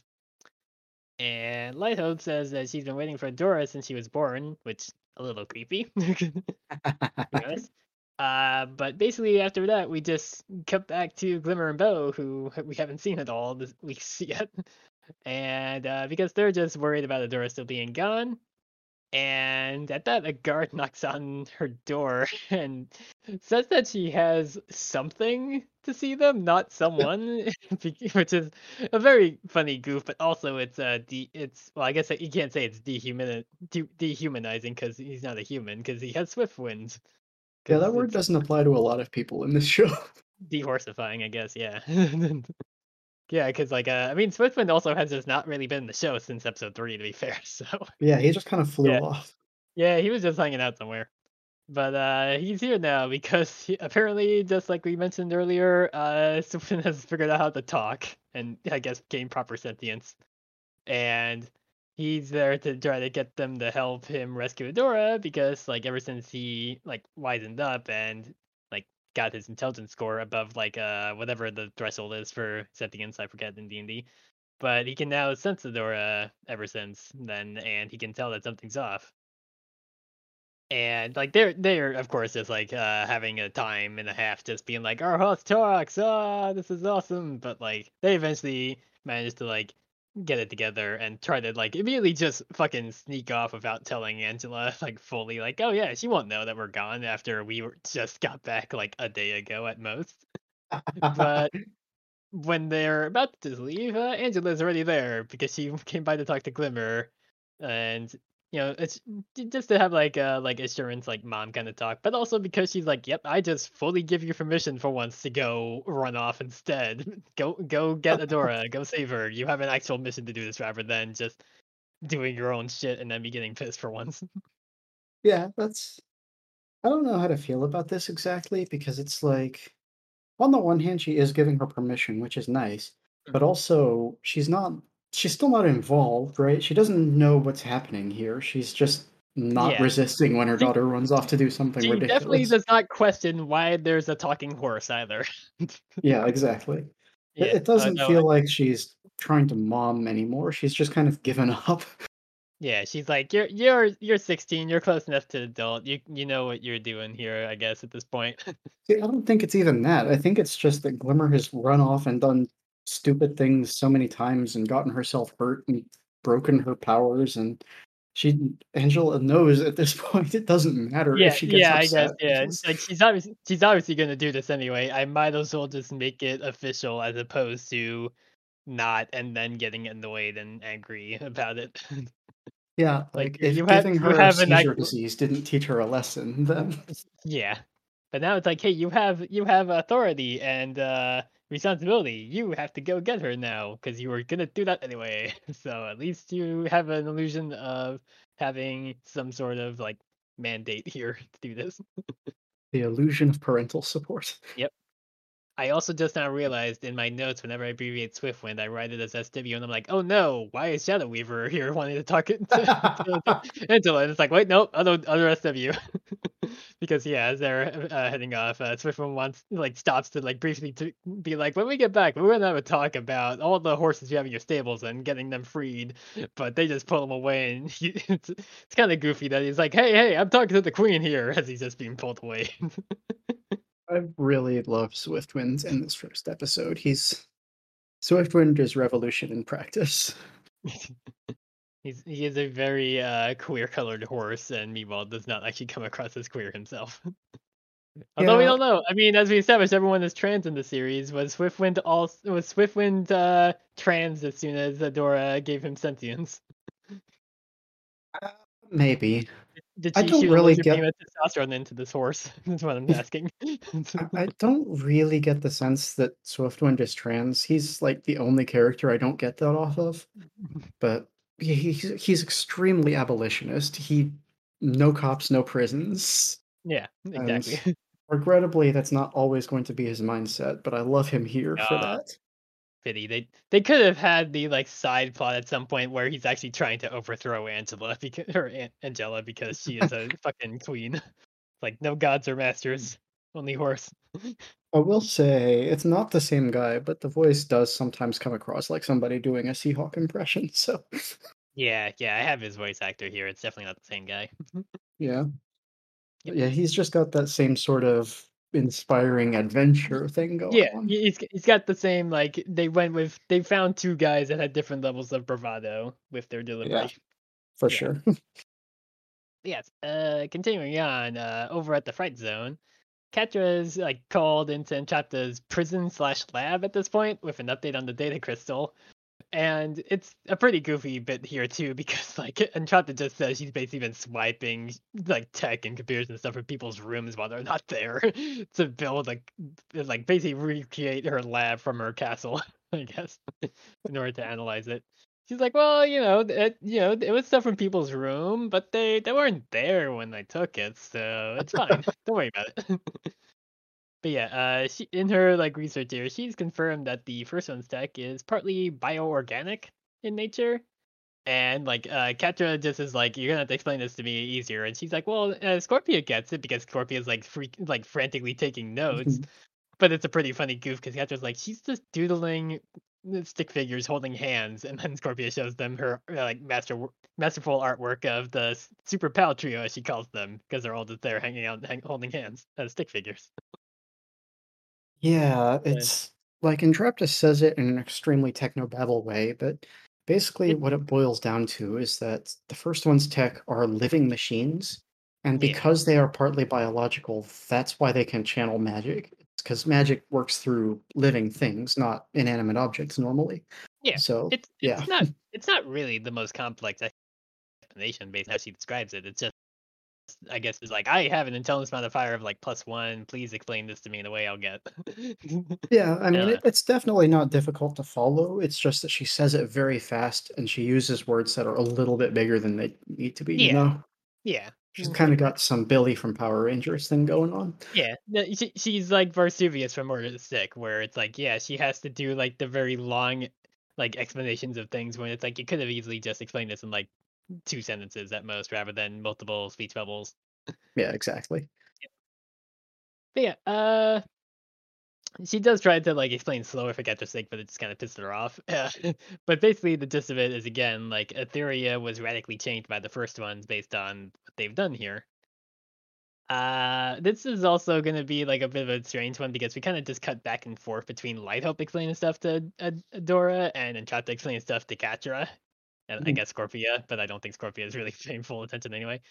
So my notes here is a bit strange, but I'm going to do the best I can with this. Uh, because Lighthope explains that she was made by the first ones as Etheria's facilitator, and that the first ones came from space specifically to build this fortress that they're in for She-Ra. Like she straight up refers to it as a fortress, even though it looks more like a temple than anything. It's not like a Mhm. big castle or anything. And also tells Adora that she's the first She-Ra in a thousand years. Uh, but over back with the Super Pal trio, who I'm always gonna forget how to say that because it's gonna take a bit. Uh, Entrapta explains that the entire planet is First One's tech, basically. Like they they basically just completely changed and fucked up the entire planet, I guess, in a sense. hmm Uh, but Lighthope continues explaining that She-Ra's mission is to bring the princess together because it's the only way to restore balance. So I guess she's just the avatar at this point, but instead of mastering the elements, she has to master uh public relations, I guess. But we cut back over where Entrapta has just like a like gl- mechanical globe demo of Etheria, which has like little like marks in it that represent runestones, and explains that basically by tapping into runestones with the first one's tech, you can literally hack the planet. She straight up says hack the planet. It's kind of yes, yes, she does. It's adorable. I love it. Yeah. Does anybody in Etheria know what hack? Well, no, I guess uh, I guess we established that Dora can hack. Yep, She yep, we sure did. Yeah, but does anybody natively native to Etheria that's not a part of the horde know aside from to know what hack means? Very Eh, who knows? possible they do not. I don't know. But yeah, uh Scorpia says that the uh Fright Zone has the black garnet just because she's like talking about like how she would actually need a runestone to like directly tap in to hack the planet. Uh, which immediately causes Entrapta to be excited because they can use it as like a power source, weapon, or kind of whatever the fuck else they really would want. Mhm, mhm. And since this would obviously piss off Shadow Weaver, it's exactly what Catra wants to do.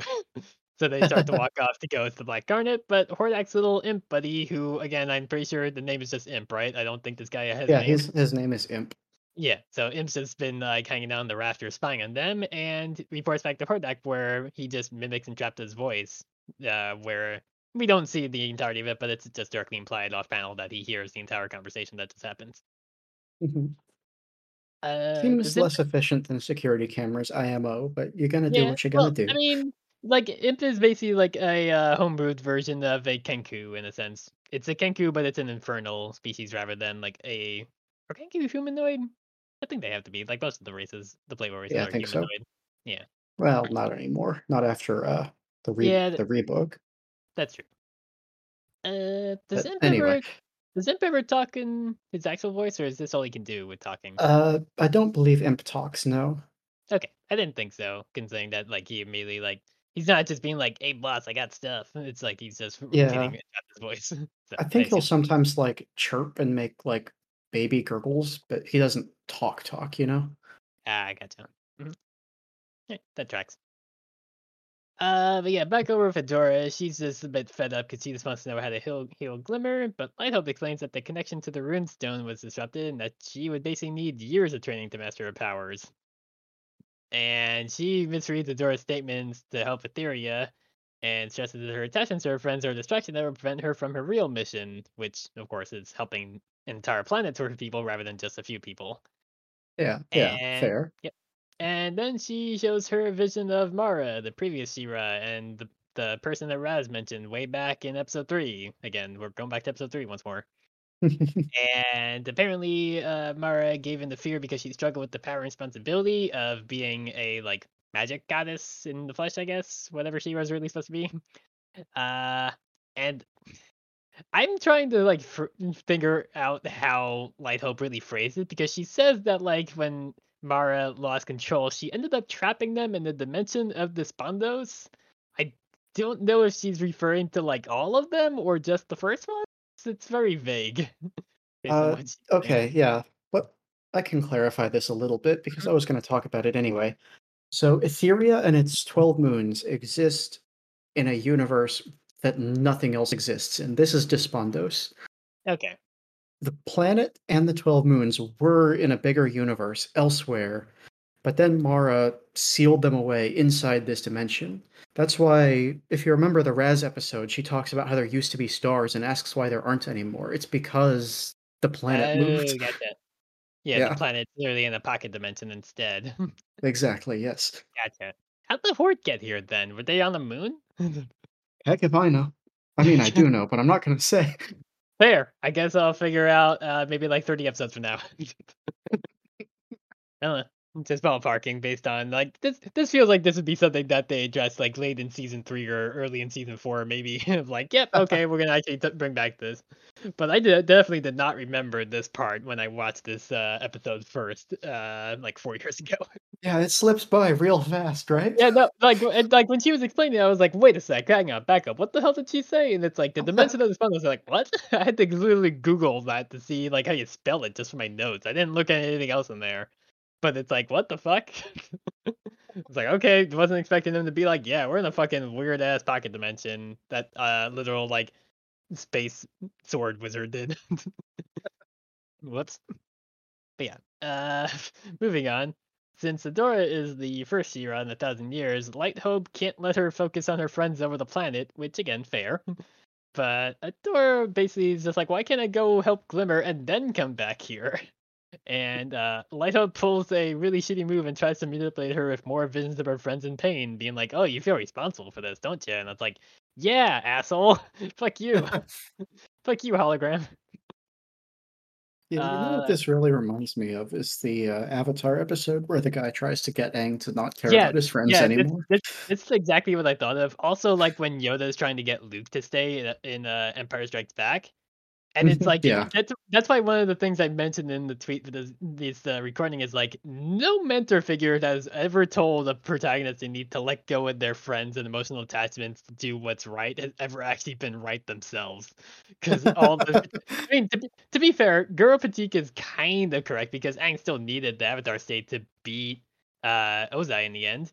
But he didn't have to let his friends die to get there. He accidentally just got smacked with a rock in the back Yeah, for sure. let him unlock his chakras. But it's like he didn't have to let his friends die in order to do that. Like Guru Pathik was being like, "You need to just let them all fucking die, my guy." I was like, "No, you can have it both ways, Aang. You just have to get lucky, I guess."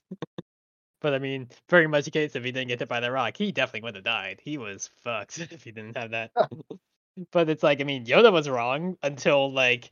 And then, like, I mean, they were like trying to be like, oh, well, I guess maybe Yoda was partially right with the revisions they did in fucking Rise of Skywalker, with Luke being like, I was wrong about the Jedi needing to be gone. They need to be here. And it's like, fuck you, no. Okay. I need you to tell me honestly, do you want me to talk about Star Wars right now? if it's a quick tangent about Star Wars. Okay. Um, this is a thing that's been touched on back and forth all over Star Wars history, but the the thing about the Jedi is that they're wrong. The whole Jedi Order was Oh, yeah, no, wrong the yeah. entire time. Exactly. And that's what Yoda is trying to teach Luke when he's trying to teach him the no attachments thing.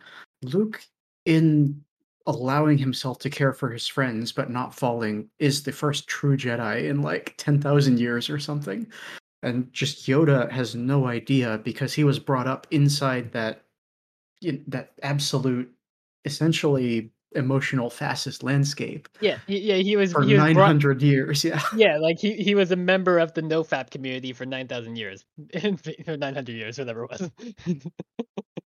Yeah, so like even by the time Yoda joins the Order, their purpose, their whole dogma has already been corrupted. The, the whole point of Star Wars is that that is not the right way to live and has not been for a very long Yeah. time. But the Jedi are cool guys, so we kind of skim over that.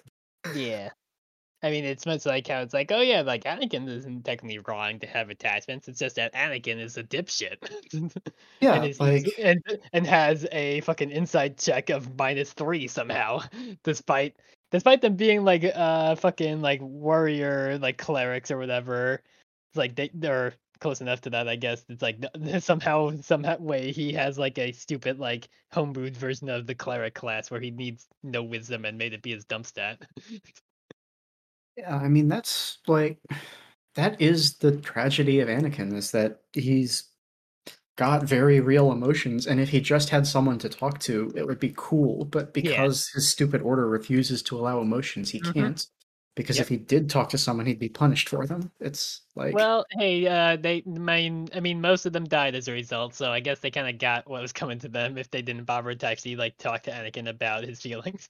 Yeah, and especially because like this is a little bit um extraneous material, but you go to the Clone Wars, Obi-Wan very clearly knows that Anakin and Padme have something going on. Like he Yeah, never no, I mentions mean- it, he never brings it up, but he's obviously willing to look the other way when Yeah, those two I- get I in mean- a room together. You would, you would definitely think that people would start to wonder how it is that uh, Padme ends up pregnant and nobody ever talks about who the dad might be. Especially when you've got a bunch of mind-reading super warriors over here. yeah, and and one in particular hangs out with her all the fucking time. It's like, hmm, gee, I wonder. I wonder if it might be the guy that Obi Wan literally had to talk to him like a few years ago about how it's like you shouldn't be as close to the uh, senator as you are, Anakin. it's like, hmm, takes me too long until like Padme's like eight and a half weeks pregnant to be like, maybe Anakin is the dad. Yeah, I mean that, that eight and a half was yeah. We don't really see it in the movies, but that was Qui-Gon Jinn's whole thing, is he wanted to go back to the old Jedi ways and allow attachments. And if you get into the EU stuff, he had girlfriends and people he cared about and loved, and that's why he never was allowed to get onto the Jedi Council, was because he was too radical for them. I mean, hey, I mean, even in episode one, like from what you actually see of him, he's very much like, "Fuck you, I'm gonna teach this kid anyway." Yeah, for sure. But it's kind So- of gonna get me killed in a sense. But hey, I'm gonna do it. that that's that is the point of Star Wars, and I think a lot of media has tried to take that no attachments thing without realizing the critical implications of it. Is the whole point of this rant? yeah. Rise of Skywalker is bad. That's like yeah, you see them attach like address that stuff a bit in those first two of the sequels where it's like, yeah, no, this is all stupid. This is bullshit. The Jedi and the Sith are dumb and nonsense and fuck all that shit.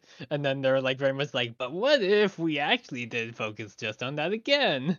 And be like, but the Jedi were right all along, and we're gonna have Luke be like, I was wrong to be disenfranchised in the previous movie. I totally am not having to say stuff that uh was written by a completely different asshole. Uh, eh, yeah. I don't know if you've seen that tweet floating around, but there's a thing from IMDb about like adult warnings for that specific for uh Rise of Skywalker or not Rise of Skywalker for um Last Jedi. And one of them is Luke milks a creature and drinks its juice. And I just He sure does. He sure does. Yeah. Yeah, but that's also a description of Rise of Skywalker, you know. no, Disney fair. milks a creature and drinks its juice. Yep. True. True.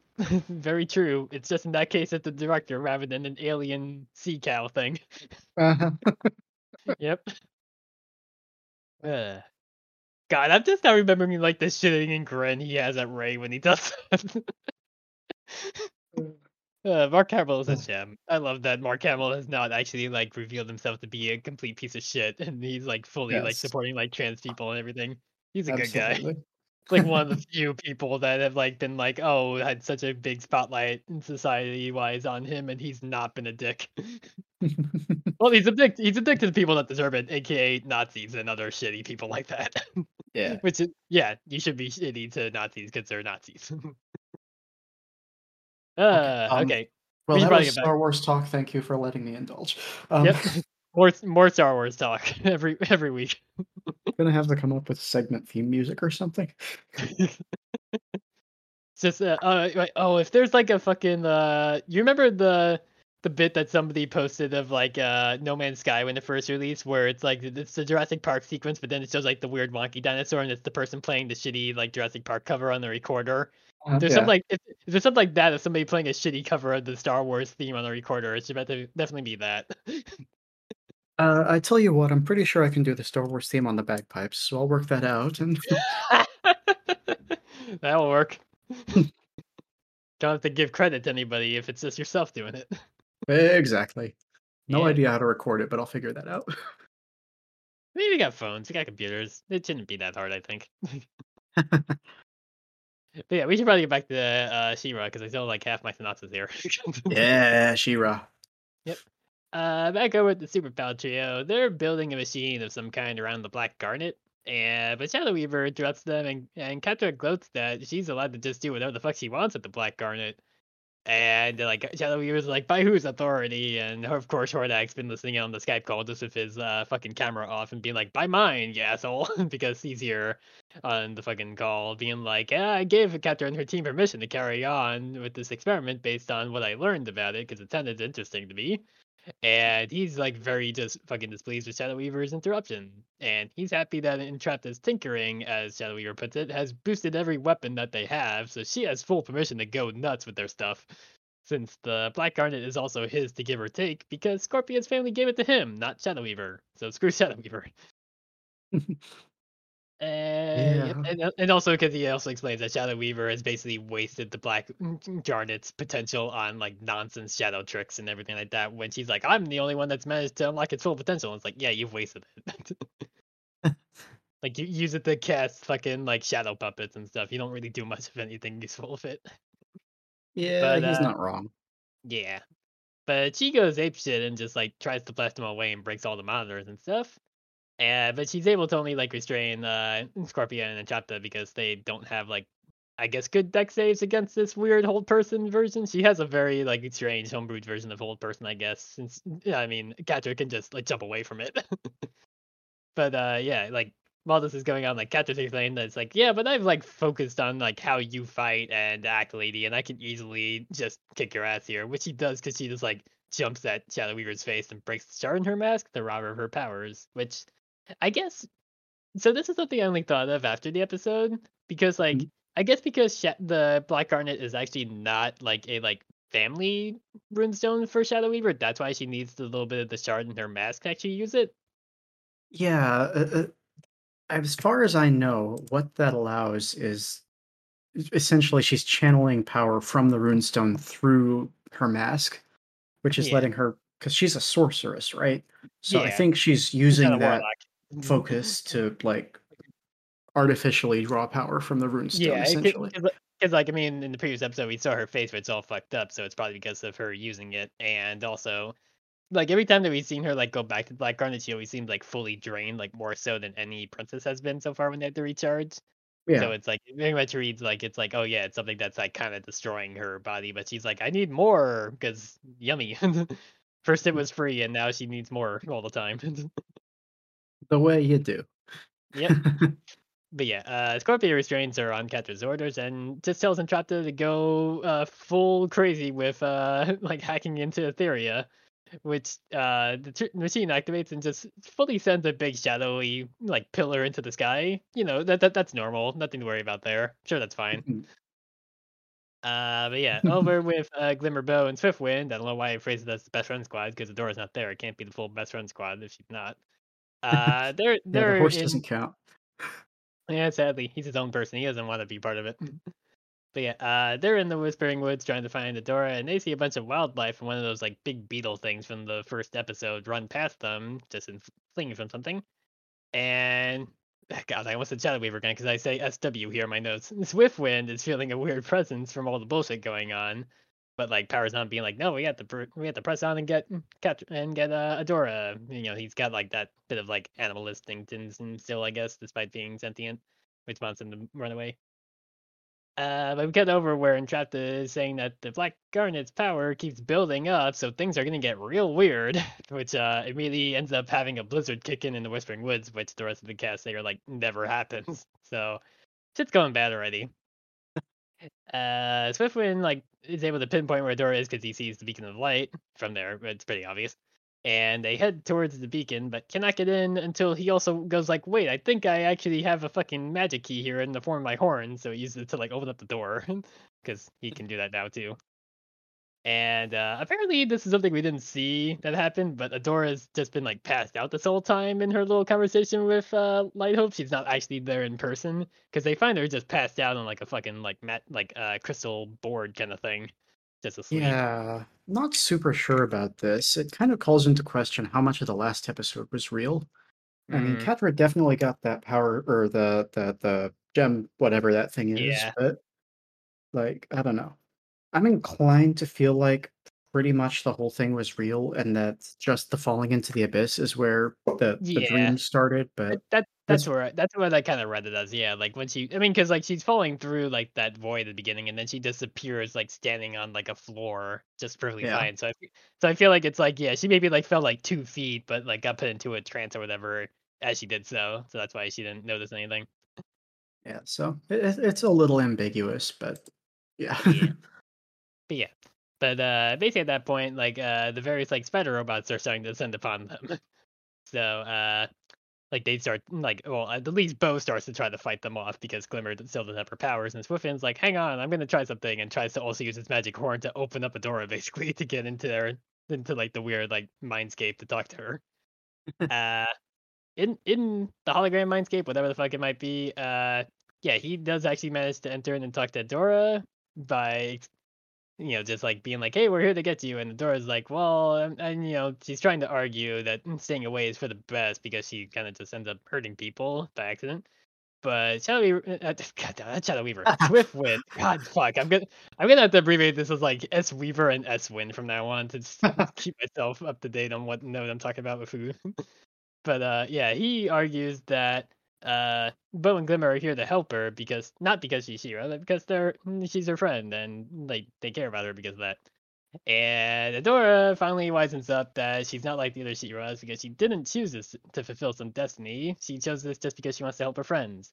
And she she is able to wake up from the little, like, trance that she's in, and the show cheats us again because the transformation sequence is not the full transformation sequence, it's just bits. But, yeah, she does that really quick to beat the shit out of some other uh, of the bugs, and they all just, like, get on Swiftwind's back and bust out of the temple and, like, fly above the blizzard and everything, and see the red lightning that's going off in the distance because the uh, the Black Garnet experiment as they're going off to return the Bright Moon because they're like, oh shit's going down, we got to get back home. Yeah. yep.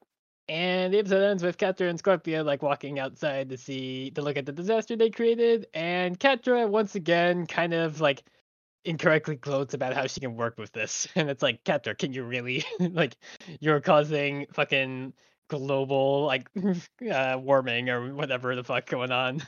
like you are causing so many uh natural disasters all at once. Can you really work with this? I mean, that's kind of her objective, isn't it? They're supposed to be like scourging the planet, so Yeah, but also they don't have a different planet to go to because they're trapped in the fucking dimension. They might not know that. but, like, can That's they true. get can they get off the planet at all? Can they go There's the and like get can they get to the moons? Do they have spaceships? I do not know. exactly. It's like uh, I'm it's sure like Entrapta could put something together. yeah, I guess in a like if she had time, but they're literally like breaking the planet together at the moment. So Yeah. Who knows? Yeah, this is um I mean we already talked about the Spondos thing. That's the big reveal for this episode. If I'm Yeah. that and the previous She-Ras. So I, I don't personally have a whole lot of notes beyond what we've already covered because we kind of got that, you know. Yeah. It's, I mean, it's basically like stuff like that, and like I guess also like ex- like the explanation of who Mara was, considering we only got the name- the name drop before. Yeah. It like I don't think this is a thing that'll ever be answered, but uh, like finding out that Adora is the first She-Ra in a thousand years and that Razz remembers the stars definitely does mean that Razz is over a thousand years old. Yep. hmm So I don't know is. if it's just a thing her species does or what, but I mean, she might be just like uh, this universe's version of like elves. They just live to be very old and for a long fucking time. yeah, that could be. But yeah, um I don't think I have anything else for this episode, do you? Nah, not really. I mean, I kind of feel like I never really do on the episodes I like talk about because it's like I have everything that I think of in my notes themselves. Fair enough. Then let's go ahead and move to the 80s comparison stuff, if we will. Yeah, because uh, I actually do have some stuff to talk about this episode since we got some more Yay. characters introduced. Stuff. Uh, I want to start with uh, Octavia because she's such a minor character, she doesn't super matter. But uh, you'll notice in the classic show, she's just a green human with octopus tentacles coming out of her back. Yeah. she's not that very much in the modern show. uh, but yeah, her whole deal was that she was essentially a sea princess, and her tentacles could like drain you of energy. So if you got got, then you were being energy vampired. Mhm. Uh, she only ever showed up twice, so not a very big character even back in the day. no. Uh, this one is going to be a little wild. So actually, you know what? Well, I'll push that back one.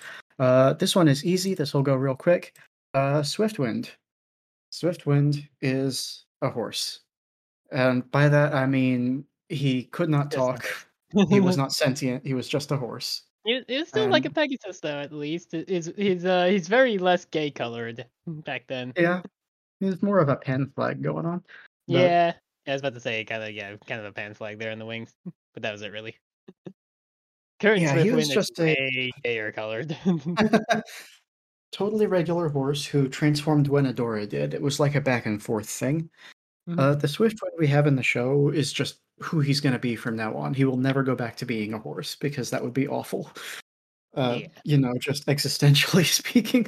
yeah, re- removing somebody's sentience from them to turn them back into a mindless creature. Yeah, kind of terrifying. But yeah, so in, in the original show, he pretty much just hung around and sometimes flew. But I guess it's maybe worth noting that he was a breeding horse. He had a mare and a kid. I don't know. Hmm. Hmm. Don't want to think about that too much. Um, this is where it gets a little weird, uh, because Light Hope was a magical spirit who lived on top of a mountain in the Crystal Castle. In that much, they are similar. Uh, he was, and yes, the original Light Hope was a Oh, okay, okay. So Light Hope is definitely trans then. Uh, she had a thousand years. She had time. yeah, this is the best image I could find because uh, you'll notice that he just manifests as a giant glowing pillar of light with no body. exactly. He- he- like, uh, you know, Light Light Hope is the most trans because she also got herself a body that she could give herself boobs. I guess. Yeah, yeah, you totally gotta. like uh, it's like I, But- am a I'm a pillar of light. I can't grow titty this way. I gotta be a person. Yeah, his main job essentially is to sit on top of the castle and protect the ancient magic of the Crystal Castle that was never really well defined, you know, 80s shows. Yeah. And he could also open portals back and forth beter- between Eternia and Etheria every time they needed a He Man crossover. So that was his job.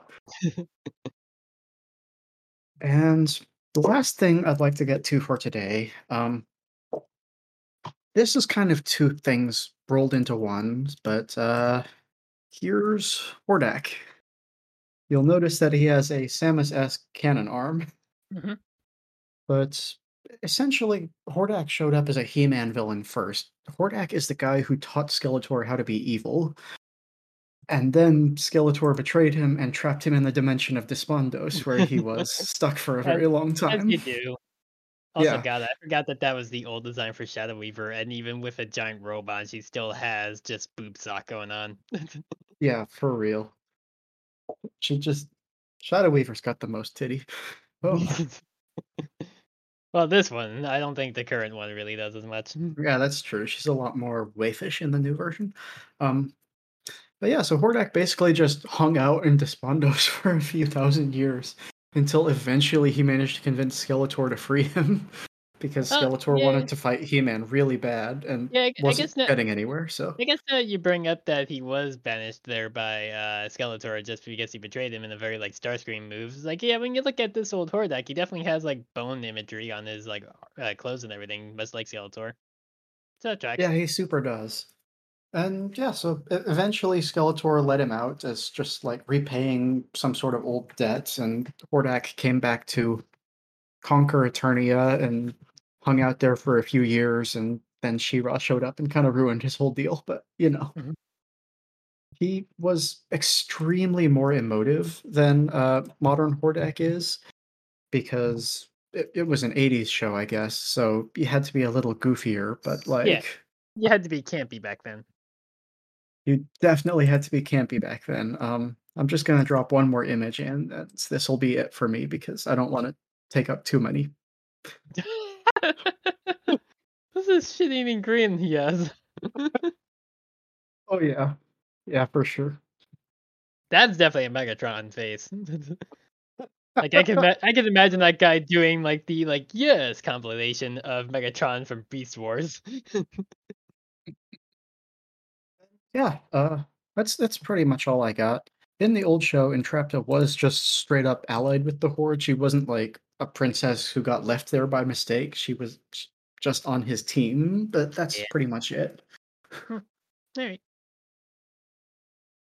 Uh, but yeah, I don't have a lot trivia wise besides just like three voice actors, and two of them are pretty minor because I imagine they don't show up much, and also they don't have any credits because they're children. so, uh, yeah, uh, Little Adora is voiced by uh Lala Nestor, and Little Catra is voiced by Juliet Donenfeld. They're voiced by their usual actors when it's like the more like twelve year old version of themselves, but yeah, when they're like the six year old flashbacks, they're these two other people. And like I said, they're they're both kids. They have like a few credits each, but it's nothing that like any of us really recognize. I feel, it's like more Mhm. like the little little kid stuff. Oh, hi, Cat! I finally heard Cat for one scream. Really? Yeah, I only. I only ever hear her bell and like the jingly stuff, but I never hear her now. But like until now, but hey, I definitely heard her meow. That's so weird. She's in the other room. Ah, I hear her better when she's farther away compared to up close. Apparently. How Yeah. strange. Yep, cats are weird. Uh, the other, the only other voice actor I have this week is for Swiftwind, who is voiced by Adam Ray, where he he's more of a comedian than a voice actor. He has like some like minor credits and stuff like American Dad, Rick and Morty, and Robot Chicken, like kind of like just like one-off characters. But the biggest that I could see of like him actually like playing a character character was that he was Slimer in the 2016 Ghostbusters. And that's kind Uh. of it. Yeah, again, he's more of a comedian than a voice actor, so he doesn't have as many like credits that were noteworthy. Now I do have to ask. Uh, there were two Slimers in 2016 Ghostbusters. Did he Oh, voice both of them? I did not see 2016 Ghostbusters. It did not specify Slimer A or Slimer One or anything, so I assume yes. I don't know. yeah, because there was a Slimer and then he had a wife. So oh, fun. yeah, so, yeah, probably that feel that feels like the kind of movie that they'd be like, oh yeah, voice both kind of stuff. yeah. Did didn't people not like the the 2016 one? Was that the girl one? Was that the one with the women? Sure is. Okay, yeah, I, I feel yeah, like because I remember that it's like yeah, people didn't like that one, but also that's because people are sexist. It's like I feel like that's more the case rather than the quality of the movie itself. Yeah, that's gonna. Okay, now it's time for me to talk about Ghostbusters. I need a new section noise.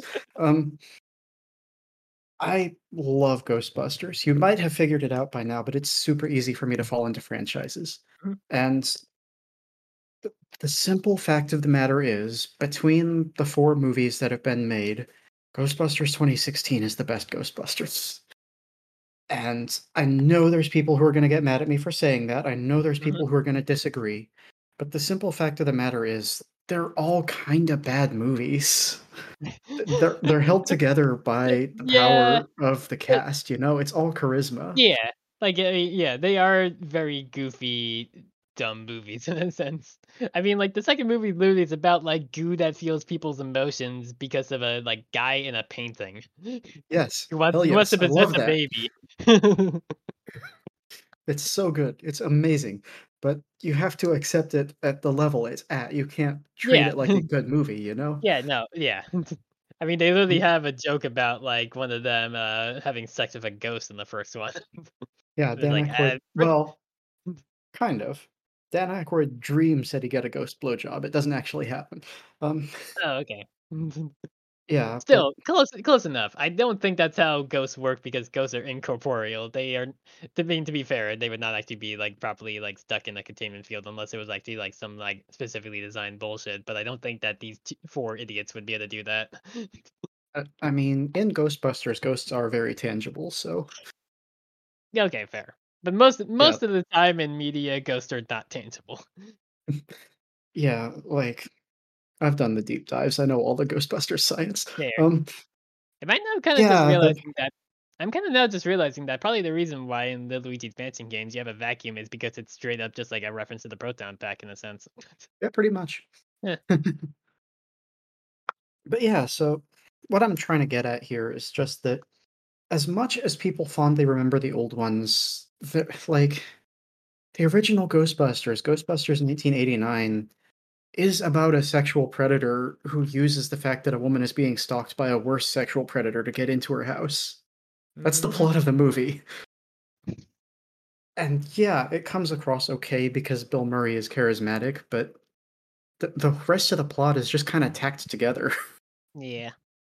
So it's people have fond memories. I like the movie, but it's not some sacred cow, and Ghostbusters 2016 is anything but a travesty compared to it. It is at the very least a coherent plot. Yeah, I mean, it's like when you also think about the fact that, like, in the second movie, they're like trying to make the Ghostbusters go bankrupt and all. When it's like you already have proof that these people are not full of bullshit, and making them go bankrupt is just going to get a lot more ghosts running around because you're just going to free them from the containment field. It's like, why? Why the fuck would you do this? Yeah. Uh, the most realistic thing about Ghostbusters to me is the fact that after Walter Peck gets the EPA to shut down that machine in the first one, he still got a job in the second because there was no professional blowback. uh, that's just too accurate to the real world, I guess, in a sense. Uh-huh. Yep. Yep. People in power can fuck up as much as they want, and they never actually get uh, fired or anything. And in the extremely good Ghostbusters comic books, uh, he winds up being the city's liaison to the team. Yep, that tracks. but yes, um, honestly, as much as I love Ghostbusters 2016, the Ghostbusters comic books are the best Ghostbusters movie. they accept everything as canon and run with it. It's great. Hmm. The video game is there. The Extreme Ghostbusters are there. The 2016 Ghostbusters are there. It's everything. All right. Well, that yeah, that's a lot. hmm And I'm gonna stop talking about that now because I'm info dumping. also fair. okay. Um, did you have any other trivia? Nope, uh, that's all. It's really just these like few voice actors, which again, I probably could have easily just skipped the uh the young Catherine Adore because they probably only show up like once or twice more in the rest of the show, I'd guess. And also, they don't really have credits. I honestly don't have a guess for that, so uh, let's hope you're correct. Well, I Um, mean, hey, knowing our track record, I'll be fucking wrong, and they'll show up like six times before I finally concede to cover. Uh, like, well, no, I already covered their voice actors, but know, knowing our luck with how much I was like, oh, Vinny and Turbo Ain't characters, and they'll come back, and then they showed up multiple times, and especially also with Tibbles, where it's like, yeah, no, they'll show up like five times more now because I said this. We already Mhm. established that Nate is also listening on the podcast, much like Dana, and is changing the show as we speak, so it's gonna happen now. Oh, is that what's happening? I thought Nate was time traveling to make the podcast wrong. One of the two. I forget what we established. uh, listening in, okay. sure. Alrighty, well, um, let's go ahead and move on to questions then. If you have questions for us, you can send them to us at usweirdoscast on Twitter or usweirdos at gmail.com. Chloe usually posts a question post the day we record. Today we have questions from our champion question asker, uh, Aurora Borealis at Casey Cosmos on Twitter. Uh, first off, which cartoon characters from shows you watched as kids were the most gay? Uh, Phoebe from Hey Arnold because she definitely was interested in Helga, is what I'm gonna guess. Because I'm trying to remember, honestly, based on like, like I'm trying to remember like a lot of shows I watched as kids, but it's like Phoebe definitely always read it to me as like they, they kind of like pushed a lot for her being interested in Gerald instead in the show, but it's like eh, she definitely like. Oh, okay. I guess what I'm more thinking of is uh fucking God. What's uh is it is her name Marcy, the character from Peanuts who always hangs around with uh, Yeah, Peppermint. Patty? Yeah, yeah. Marcy Marcy is Marcy Patty. is the most Marcy is definitely the most gay for Peppermint Patty. yeah, no kidding. Yeah. Um, I'm I'm pretty sure actually this is also it's like tangent. I read uh I think it's called Dog Sees God. It's a like boof kind of play about the Peanuts kids like 10 years later. And it's it deals with a lot of like heavy shit. Like literally like the first it opens up with them at like Snoopy's funeral because he got rabies and killed Woodstock. And it's like Jesus fuck. this is how it's gonna start, huh? Okay. It it Huh. just gets it gets even more fucking real from there. It deals with a lot of stuff with like Charlie Brown realizing he's like gay or bi. I forget which one exactly. He's definitely smooching Schroeder at one point in that. But they basically like had to like change up the character names enough where it's like Schroeder is like uh oh god, he was like a different uh is he the musician. Shredder? Tell me he's no, the Shredder. No, no, it, he's not. He's not Mozart. He's like a different like uh, musician. But it's like everybody refers to Charlie Brown as CV. But I think I actually remember in that that it's like straight up that Marcy and Peppermint Patty are gay. Yeah, there's been a lot of speculation that they were meant to be in the comic strip too, but it's hard to say for sure. So, yeah, I mean, I mean the Peanuts comic strip started at like what 1940 or something like that. It's like been a while, so it's like yeah, they probably couldn't really get away with it back then. well, that's the thing is that Charles Schulz was aggressively progressive in his comic strips. Like, I Hmm. don't know if he was the first, but he was one of the first comic strips to have a black character in the daily newspaper. So, Oh, when he introduced I mean, Franklin, yeah. yeah, I, I guess I never really heard that about uh, Charles Schulz apparently being like one of the more progressive guys at the time. Yeah, Which for again, sure. like, that that you say that's like yeah, like Billy Franklin's like the only black character in all of Peanuts. Like everybody Yeah. else is white, but it's like it's it's at least something for like 1940s or 50s whenever that uh like comic strip premiered. Yeah, he got his start drawing um, World War II propaganda cartoons, as I recall correctly, and then spun off after the war. So it would have been late 40s, I think. Uh, actually, I just looked it up. Uh, apparently, Peanuts debuted on October 2nd, 1950. Ah, I 70, 70 72 years ago, almost. Oh god, Peanuts has been around for a fucking long time. yeah, it- it- I it's guess I it's good. Yeah, I guess actually now I think about it, Peanuts is like kind of one of the shows I watched the most as a kid too, because it's like I used to really like watching the uh uh summer vacation Charlie Brown special. It's like a, that like Mhm. extra long thing where they're doing like the raft race, and I'm always just like, why would anybody running this fucking camp let these shitty kids and their cat have a fucking motor on their like supposedly handmade raft and not do shit about these kids being shitty all every time. Oh, it's Ra- Race for Your Life, Charlie Brown. Yeah, not it's summer, not summer vacation, Charlie Brown. Yeah, yeah. like, I yeah. used to watch that all the time as a kid when it aired because it's like, yeah, it would be on, it would just be on TV a lot of times. It's like, fuck yeah, let's watch Race for Your Life, Charlie Brown for like the third time this week. Fuck yeah. but yeah, no, I'm trying to think of like other stuff besides like that and Hey Arnold that I could really think of. Uh, Uh, the one that springs to mind for me is Blue from Blue's Clues because she's definitely a lesbian, even if she is a dog. Um, because Blue's in love with Magenta, and Magenta's also a girl, so Fair. uh, Um, Mojo Jojo from the Powerpuff Girls is hundred percent an ace trans man. Um, uh, uh, yeah, I, I realize the question was the most gay, but Mojo is kind of the opposite of that. He's I mean, I trying mean, to- yeah. I mean, we we we we use gay as like a shorthand for like even Luz and Amity, where it's like you know Amity's gay, but Luz is bi. But like everybody's Yeah. like, yeah, like everybody calls it gay because it's just gay. It's cute. it's like yeah, we Yeah. understand. We understand what we mean when we say that they're gay for each other. It's like Luz is bi. We understand. Yes.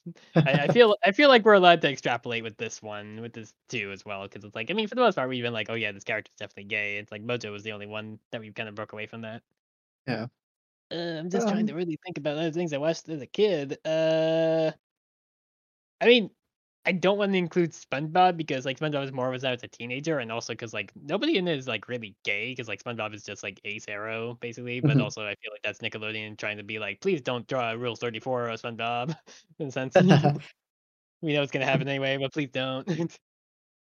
uh, yeah. Um, I mean, I I, guess it depends on how far you want to extrapolate, right? Because Yeah. like, Because like I mean, if if I watched as a kid and also hadn't seen Korra, I would definitely probably say Toph. But like I know Toph gets with two different guys to have two daughters, so I guess Yeah. no.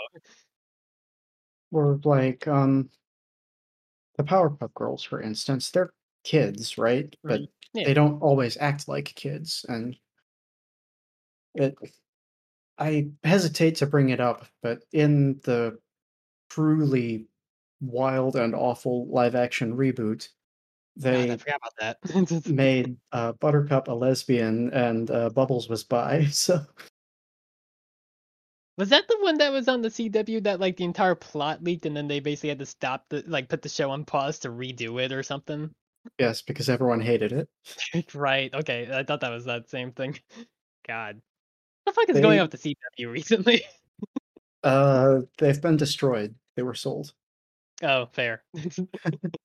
I mean, I occasionally see bits and pieces of what the fuck's going on in Riverdale, where apparently, like, a character brought back to life a bunch of people that died. Like, 'cause, like, I get that, like, there was, like, a little bit of, like, hints of, like, magic and stuff back in, like, season two or three or whatever. But now they're just like, yeah, we can just bring people back from the dead, and we beat the, we beat the devil and everything. And it's like, what the fuck's going on in this show now? Well, sure. Sabrina the Teenage Witch came to Riverdale to teach Betty and Veronica but- how to be witches so they could bring Archie and Jughead back Well- from the dead. But also, spoilers for Chilling Adventure of Sabrina. Didn't Sabrina die in the finale of that show? Different Sabrina. sure, okay, I guess. Even though it's like still like they basically name dropped the town that she's from in Riverdale itself. I guess it's a different. Yeah, because she's always from Greendale. I, I guess true, and also I guess because it's CW versus Netflix, so it's like they're technically they're different things. Even though like I feel like Chilling Adventures of Sabrina got greenlit because of Riverdale's popularity at the time.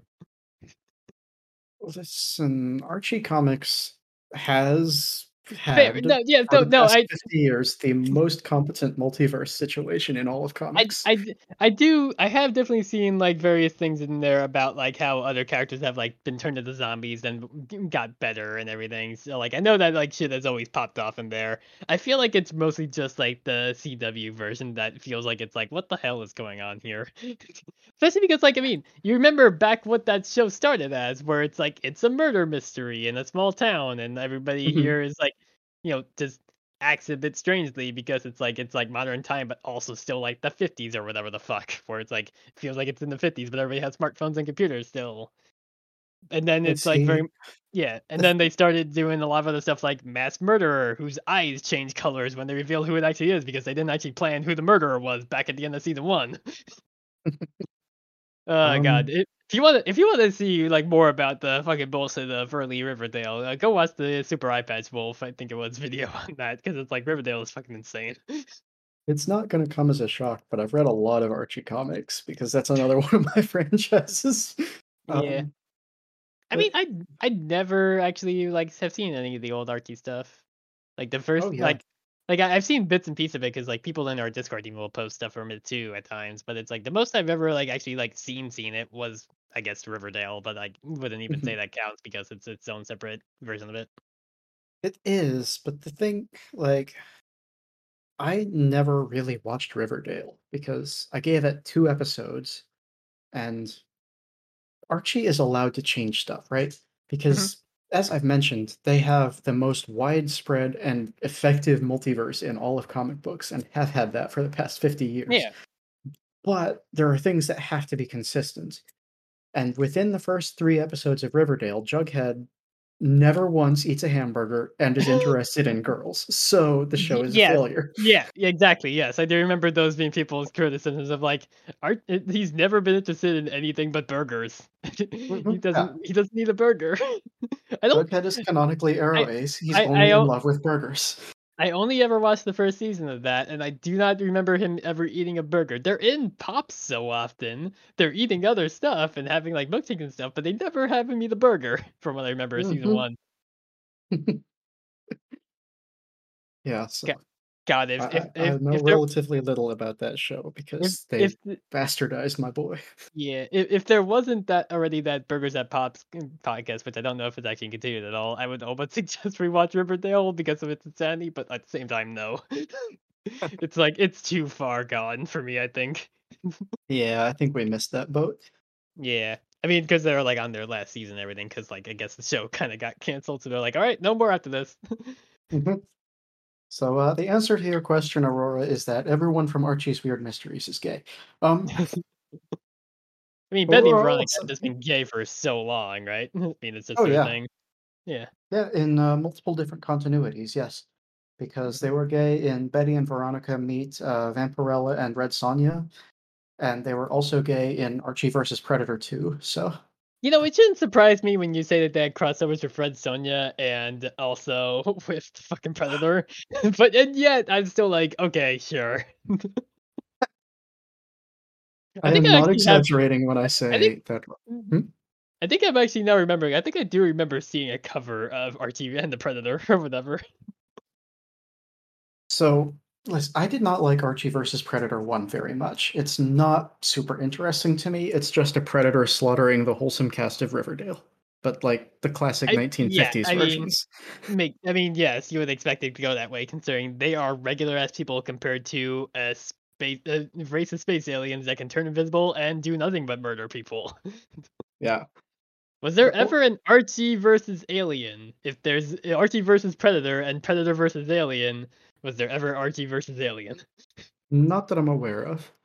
Um, I, I guess thing I guess is- for is the that- appeal of yeah, I guess for the appeal of Alien is like it's like they're on a spaceship that you're trapped on because you can't actually really escape because it's space. So I guess if it's on Yeah. Earth, it wouldn't be as terrifying. right. So, like, like I say, I don't like the first one very much because it's just essentially gratuitous violence. The only thing that really interests me is the wild swing it takes at the end because um, uh, in those 50s comics, Dilton, the scientist character, could sometimes create wild and wondrous machines. And the end of that is everyone in Riverdale is dead. But Betty and Veronica trap the Predator in a magical machine and turn him into a new Archie, so they've just got him to argue over for the rest of time. So that was the really back- good thing about Could have the brought first back. one. We could have brought back literally anyone, and we decided to bring back the guy we argue over. Mhm. But what the second one is, Archie versus Predator 2 is honest mm-hmm. to God one of the best comics I have ever read in my life. Because it is about that same Betty and Veronica and their new Archie trapped in this Riverdale where nothing changes and can't change. And they gradually come to realize that they are comic book characters trapped by the very nature of the archetypes that they embody, that they are a Betty and a Veronica and so they have to escape this Riverdale, and eventually, like their choice is essentially to be immortal and stay these characters who can't ever grow or change, or to be themselves but become finite and end. This is some fucking Danganronpa shit. It is unbelievable. of like, oh, we thought we were just trapped in the school. Oh, wait, turns out a lot more bullshit's been going on than we thought. Yeah, especially compared to Archie versus Predator One, they're like totally different series. What a bunch of weird tangents we got on this episode. yeah, I'm not sure the Adderall is good for this show. hey, I mean, we're still on like our like basically like our like rough estimate for how long each episode goes. We're good. That's true. That's true. We just went way in different directions than normal. Yeah. Um. Okay, well, uh, Aurora also asked a second question. Uh, we have we not haven't- gone to the second question yet. We spent like 20 minutes on one. yeah, we sure did. Um, this one I think will be pretty quick. If the power of friendship won't defeat the villain, what other powers can? And, I, I uh, just. Go ahead. oh yeah, I mean it's there's really one answer, and that's the power of terrific violence. Yeah. Yeah, yes, exactly. I was thinking of the same meme. It's one that I see a lot in relation to like uh Fire Emblem Three Houses because it's like it's Edelgard's like plot to like plan to save the world with the power of fr- love and friendship, and like plot step one is you can't solve things with the power of love and friendship, and then step two is the power of incredible violence. yeah, I gotta yeah. say that's that's Edelgard's story and characterization, especially in her in her route. Sometimes you just gotta go ahead and kill the Dragon Pope. Spoilers for Time Three Houses, I guess. Might want to put that on too as, a, as a warning uh, for the episode. But I feel like I've done that before. I feel like I've talked about that in Three Houses enough as is. Also, it's a three-year-old game. If you don't know by now that the fucking church is bad, you haven't played a fucking JRPG to know the Ah. church is bad. That's why Edelgard did nothing wrong. Except in all the routes where you don't actually sign up with her because she signed up with even worse people than the church to try to defeat the church. Ooh, fun. Yeah, it doesn't go great for her. I mean, nothing goes great for any of the characters in any route besides their own, except Claude. Claude is the only character that can actually make it out of the entire game alive, regardless of what route you pick. But then you can actually decide to kill him in Edelgard's route, which feels bad. but you don't have to. You you might accidentally have to kill Hilda because you can't recruit Hilda in her route, and Hilda definitely wants to gun for you. And it's like, no, Hilda, please don't make me murder you. You're like, you're one of the best characters in this game. You're so lazy, and it's so funny to put you in the heaviest armor because it just makes you be like, oh, I'm all sweaty working up uh, sweat and everything, and it's like, yeah, because you're in the heaviest armor and you're lazy as hell. That's why. Hilda's great. But yeah, no, I mean, I think that's pretty much the answer to that question. Um, yeah, no, If- there's like really no other answer here. like, yes, the power of friendship won't do it all, all the time. You gotta resort to like uh, immense levels of violence.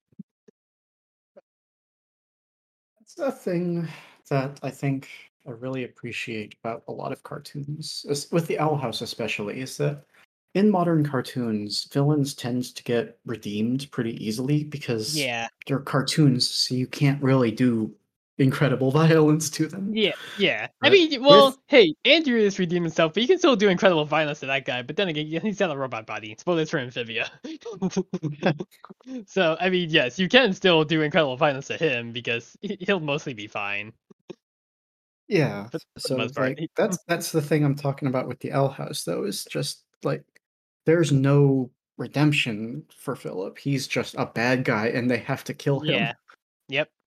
And and then he gets splattered against the wall, and you're like, oh fuck. Well, he's still fine anyway. in some form or another, but it's like you still you still see a man get fucking splattered against a wall. Yeah, exactly. He's a goop man, but still. And yeah, that's so the get thing that's gonna be like an issue for me with She-Ra. Not redemption necessarily, but like the princesses have these incredible powers, and Adora is swinging around essentially a monomolecular blade, yeah. and nobody It, really ends up hurt. Yeah, it's it's one of the things that you see a lot in like the Ninja Turtles cartoons, where it's like they like aside from like uh, well, I guess actually only half of them have bladed weapons, but they still never you never see them like stab a motherfucker. They only like ever like disarm foot soldiers or whatever because like yes, you can't show a Ninja Turtle murder a man, I guess, unless Oh, we're definitely gonna see the princesses murder some people. It's just not gonna be with bladed weapons. yeah, it's, it's it's gonna be with magic powers, so it's fine. Exactly. Yep. But yeah, no, it's like yes, it was very refreshing in Owl House to be like, yes, please do not go on the route of trying to redeem this guy. He is a fucking asshole colonialist who wants to murder an Yeah. entire dimension's worth of people. Fuck him forever. Yeah, for sure. And I mean, even in Owl House, we do still get the Lilith arc after she tried to drop Luz into a spike pit. Yeah. I mean, yes, it is a it is still a very quick turnover between that and cool Aunt Lilith. at, at the least, it's been it's been like about like a month or, or two since then, so it's like yeah, it's, eh, she's had time. Yeah. This is a this is a kid. She bounces back from stuff. Even yeah, sure she does. That's that's how trauma works. Yeah. Yeah, you yeah, you know, it's uh, she she's uh, she's fine. Don't worry about it. She's definitely not in a bad spot where she is now with all the That's stuff she's been of through. Luz. This bad girl can hold so much trauma. I mean, yes, people people talk about that a lot because, like, I mean, you think back to really small problems where she like straight up said, "This mama is ready for trauma." No, this mama was not ready for trauma. she very much was Uh, not. ah, okay.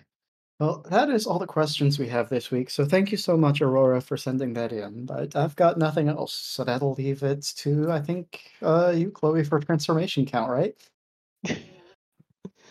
Don't make fun of me. uh, it, it's still zero. It's not. It's not advanced since like episode three or four. I promise you, there is at least one transformation next week. You told me. You okay? I mean, fair. Yes, it is the season finale. I would expect so, but it's like again, Nate is going in and changing this fucking show as we are watching it, and somehow magic did change the uploads on this pirating site I use because fuck Netflix. Just to make it be that I have still at like three, I think the count was because it has not changed in weeks. Listen, I this episode, our episodes today left off on a cliffhanger, and I got annoyed by that, so I went on to watch my episode for next week. And from what I watched, there was definitely a transformation okay, sequence. good. Okay, But I- good. At least I have assurances now that there definitely is one. Yeah, but I cannot promise that between now and then Nate won't go back in time and take it out because now we've talked about it. yep, So we'll see how that goes, I guess. we will. This podcast is just an amazing exercise in the Mandela effect.